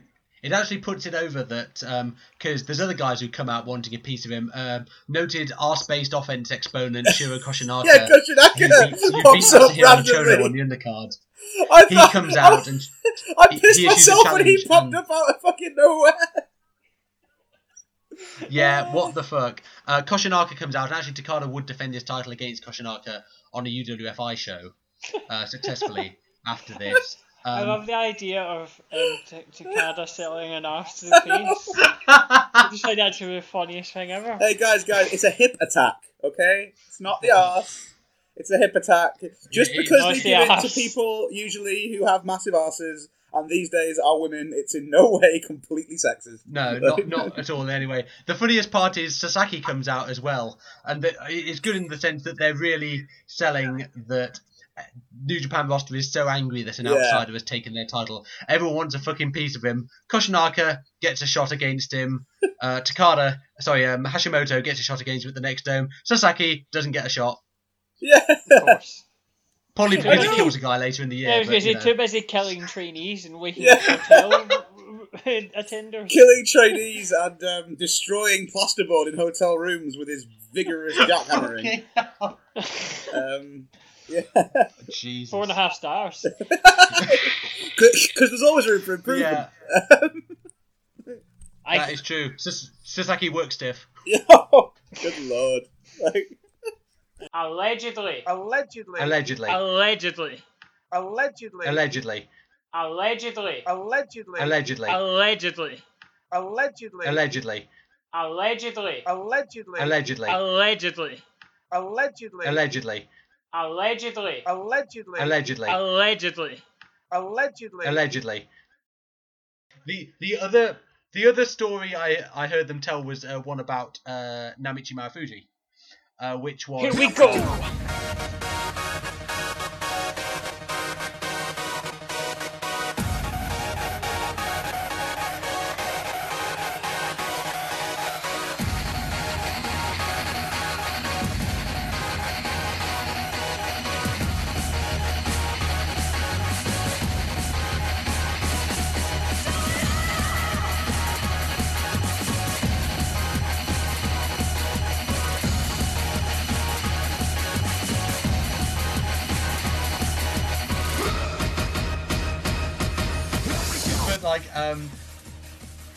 Been getting some interesting people over from XWA, like got Ibushi over, they're getting Sema, Sakamoto, people who aren't your sort of like Andy Q, New Japan posse, like sort of more out of the way people. Um, and Yeah, but but who are Yeah, superstars exactly. to us? and they will get yeah. the they will get the, yeah, the yen of a certain uh, demographic of the fans, yeah, i.e., people like us. Yeah, uh, not yeah, necessarily yeah, us, but people like us. And um, they Yeah, one of the people they were trying to want to get over was Marufuji, and he has been to this country before for them them Noah tours they used to do back in the day. And um, At Coventry So, Sky Dome. uh, Yeah, yeah, yeah. And uh, Emily was thinking, you know, I'll um, the I'll- sour out the back having a fag. so I'll try and bond with Marufuji over Twitter, and then he will want to he will want to come over because we'll be BFFs. And um, so Yeah, now Ma- that's how works Marufuji loves his whiskey. Like he's always Instagram about whiskey. He seems to be a bit of a connoisseur. It's just something MVP had told them because every MVP loves his whiskey as well. And um, so they Ah. were like, oh, I'll Whiskey. yeah, it was like yeah, just Japanese whiskey, which is basically Scottish whiskey but in Japan. yeah, and um, it's yeah, yeah, it's basically though, they like, you shipped know? over like the people and the ingredients and the barrels and fucking everything, uh, to basically make it exactly Yeah, the same. It's, yeah, it's, it's really it's pretty cool. But they yeah they were just like, oh yeah, Mar- Marufuji uh, Yeah. likes his whiskey. So um, she was like, Yusuke, can you translate a tweet for me into Japanese? And he was like, yeah, sure. So she tweet she said, okay, can you translate? It, I I want to get shit faced with Marufuji. Now Yusuke did not know the idiom and um, Oh God. did not and it did not quite translate to Japanese. So what emerged was I want to get drunk with Marufuji and rub shit all over his face. so she was like, "Yeah, I don't think Marufuji's coming." Well, he might. You never know. Depends what he's into. Yeah, depends what. his Always with is. your fat life. Joe, whoa, whoa, Joe, Joe, what are you doing? For God's sake, Joe, what are you doing? Joe, God's sake, I just thought I'd pour chocolate mousse over you. you've got it on the bed sheets, you've got it, got it on the dressing gown, you've got it on the valance, On the what? the skirt thing round the side of the bed. I thought it'd be erotic. Oh, Jill, mousse from a bowl is very nice, but to put it on a person is demented. Come on, it's only a bit of chocolate. It may be chocolate to you, Jill, but to an unwitting member of staff, this could look like some sort of dirty protest against the standard of service in the hotel, which I happen to think is very good. I mean, it's not five star, but it's certainly competitive. Yeah. So like, um, I was going to ask if, um, as well as his wife, was Muto's son Akebono there in the crowd. Yeah. Or was he still gestating in the in the, uh, in the egg? In the egg. in the in the egg. He was being The, incubated. um, the, the, by the way, we're not talking shit. This was actually a pro wrestling storyline. yeah, this is this is this is like our pitch for the next Alien film. Like this is like you know this is like uh, actually this this, this, This was was a thing that happened. Arts, wasn't it? yeah, yeah, yeah. This was actually a PWFG. It was their first ever big angle. Uh, like, uh, yeah. can you imagine that? Just loads of lads in black trunks and kick pads, just looking really perturbed as this giant egg is brought down to the ring. And then, yeah, they're all looking at each other, and Fujiwara's like, "What should we do?" And you know, Takada's like, "Kick it really hard." That's your answer to everything, Takada. Kick things really hard. Uh, like, Yamazaki, Yamazaki's at the back, just like, oh lads, have you thought about? Have you ever given any more thought just to one more mass? you know? Chad, what do you got going on, my friend? Um, you, you did a good job, Steve. I'll, I'll just add two more quick plugs on the Pro Wrestling Only feed. We've added a couple of uh, Japanese centric podcasts that I really enjoy uh, the Puro Pori podcast and also Strong Style History. And uh, both of those are taking a historical look at Japanese wrestling, uh, which I, d- I don't know any other uh, podcasts out there that do that currently. Uh, so that's kind of a neat little wrinkle on the podcast scene. I, I love that question. Like, have you ever been to a party? Like, statistically, if you're listening to this podcast, you probably haven't. No.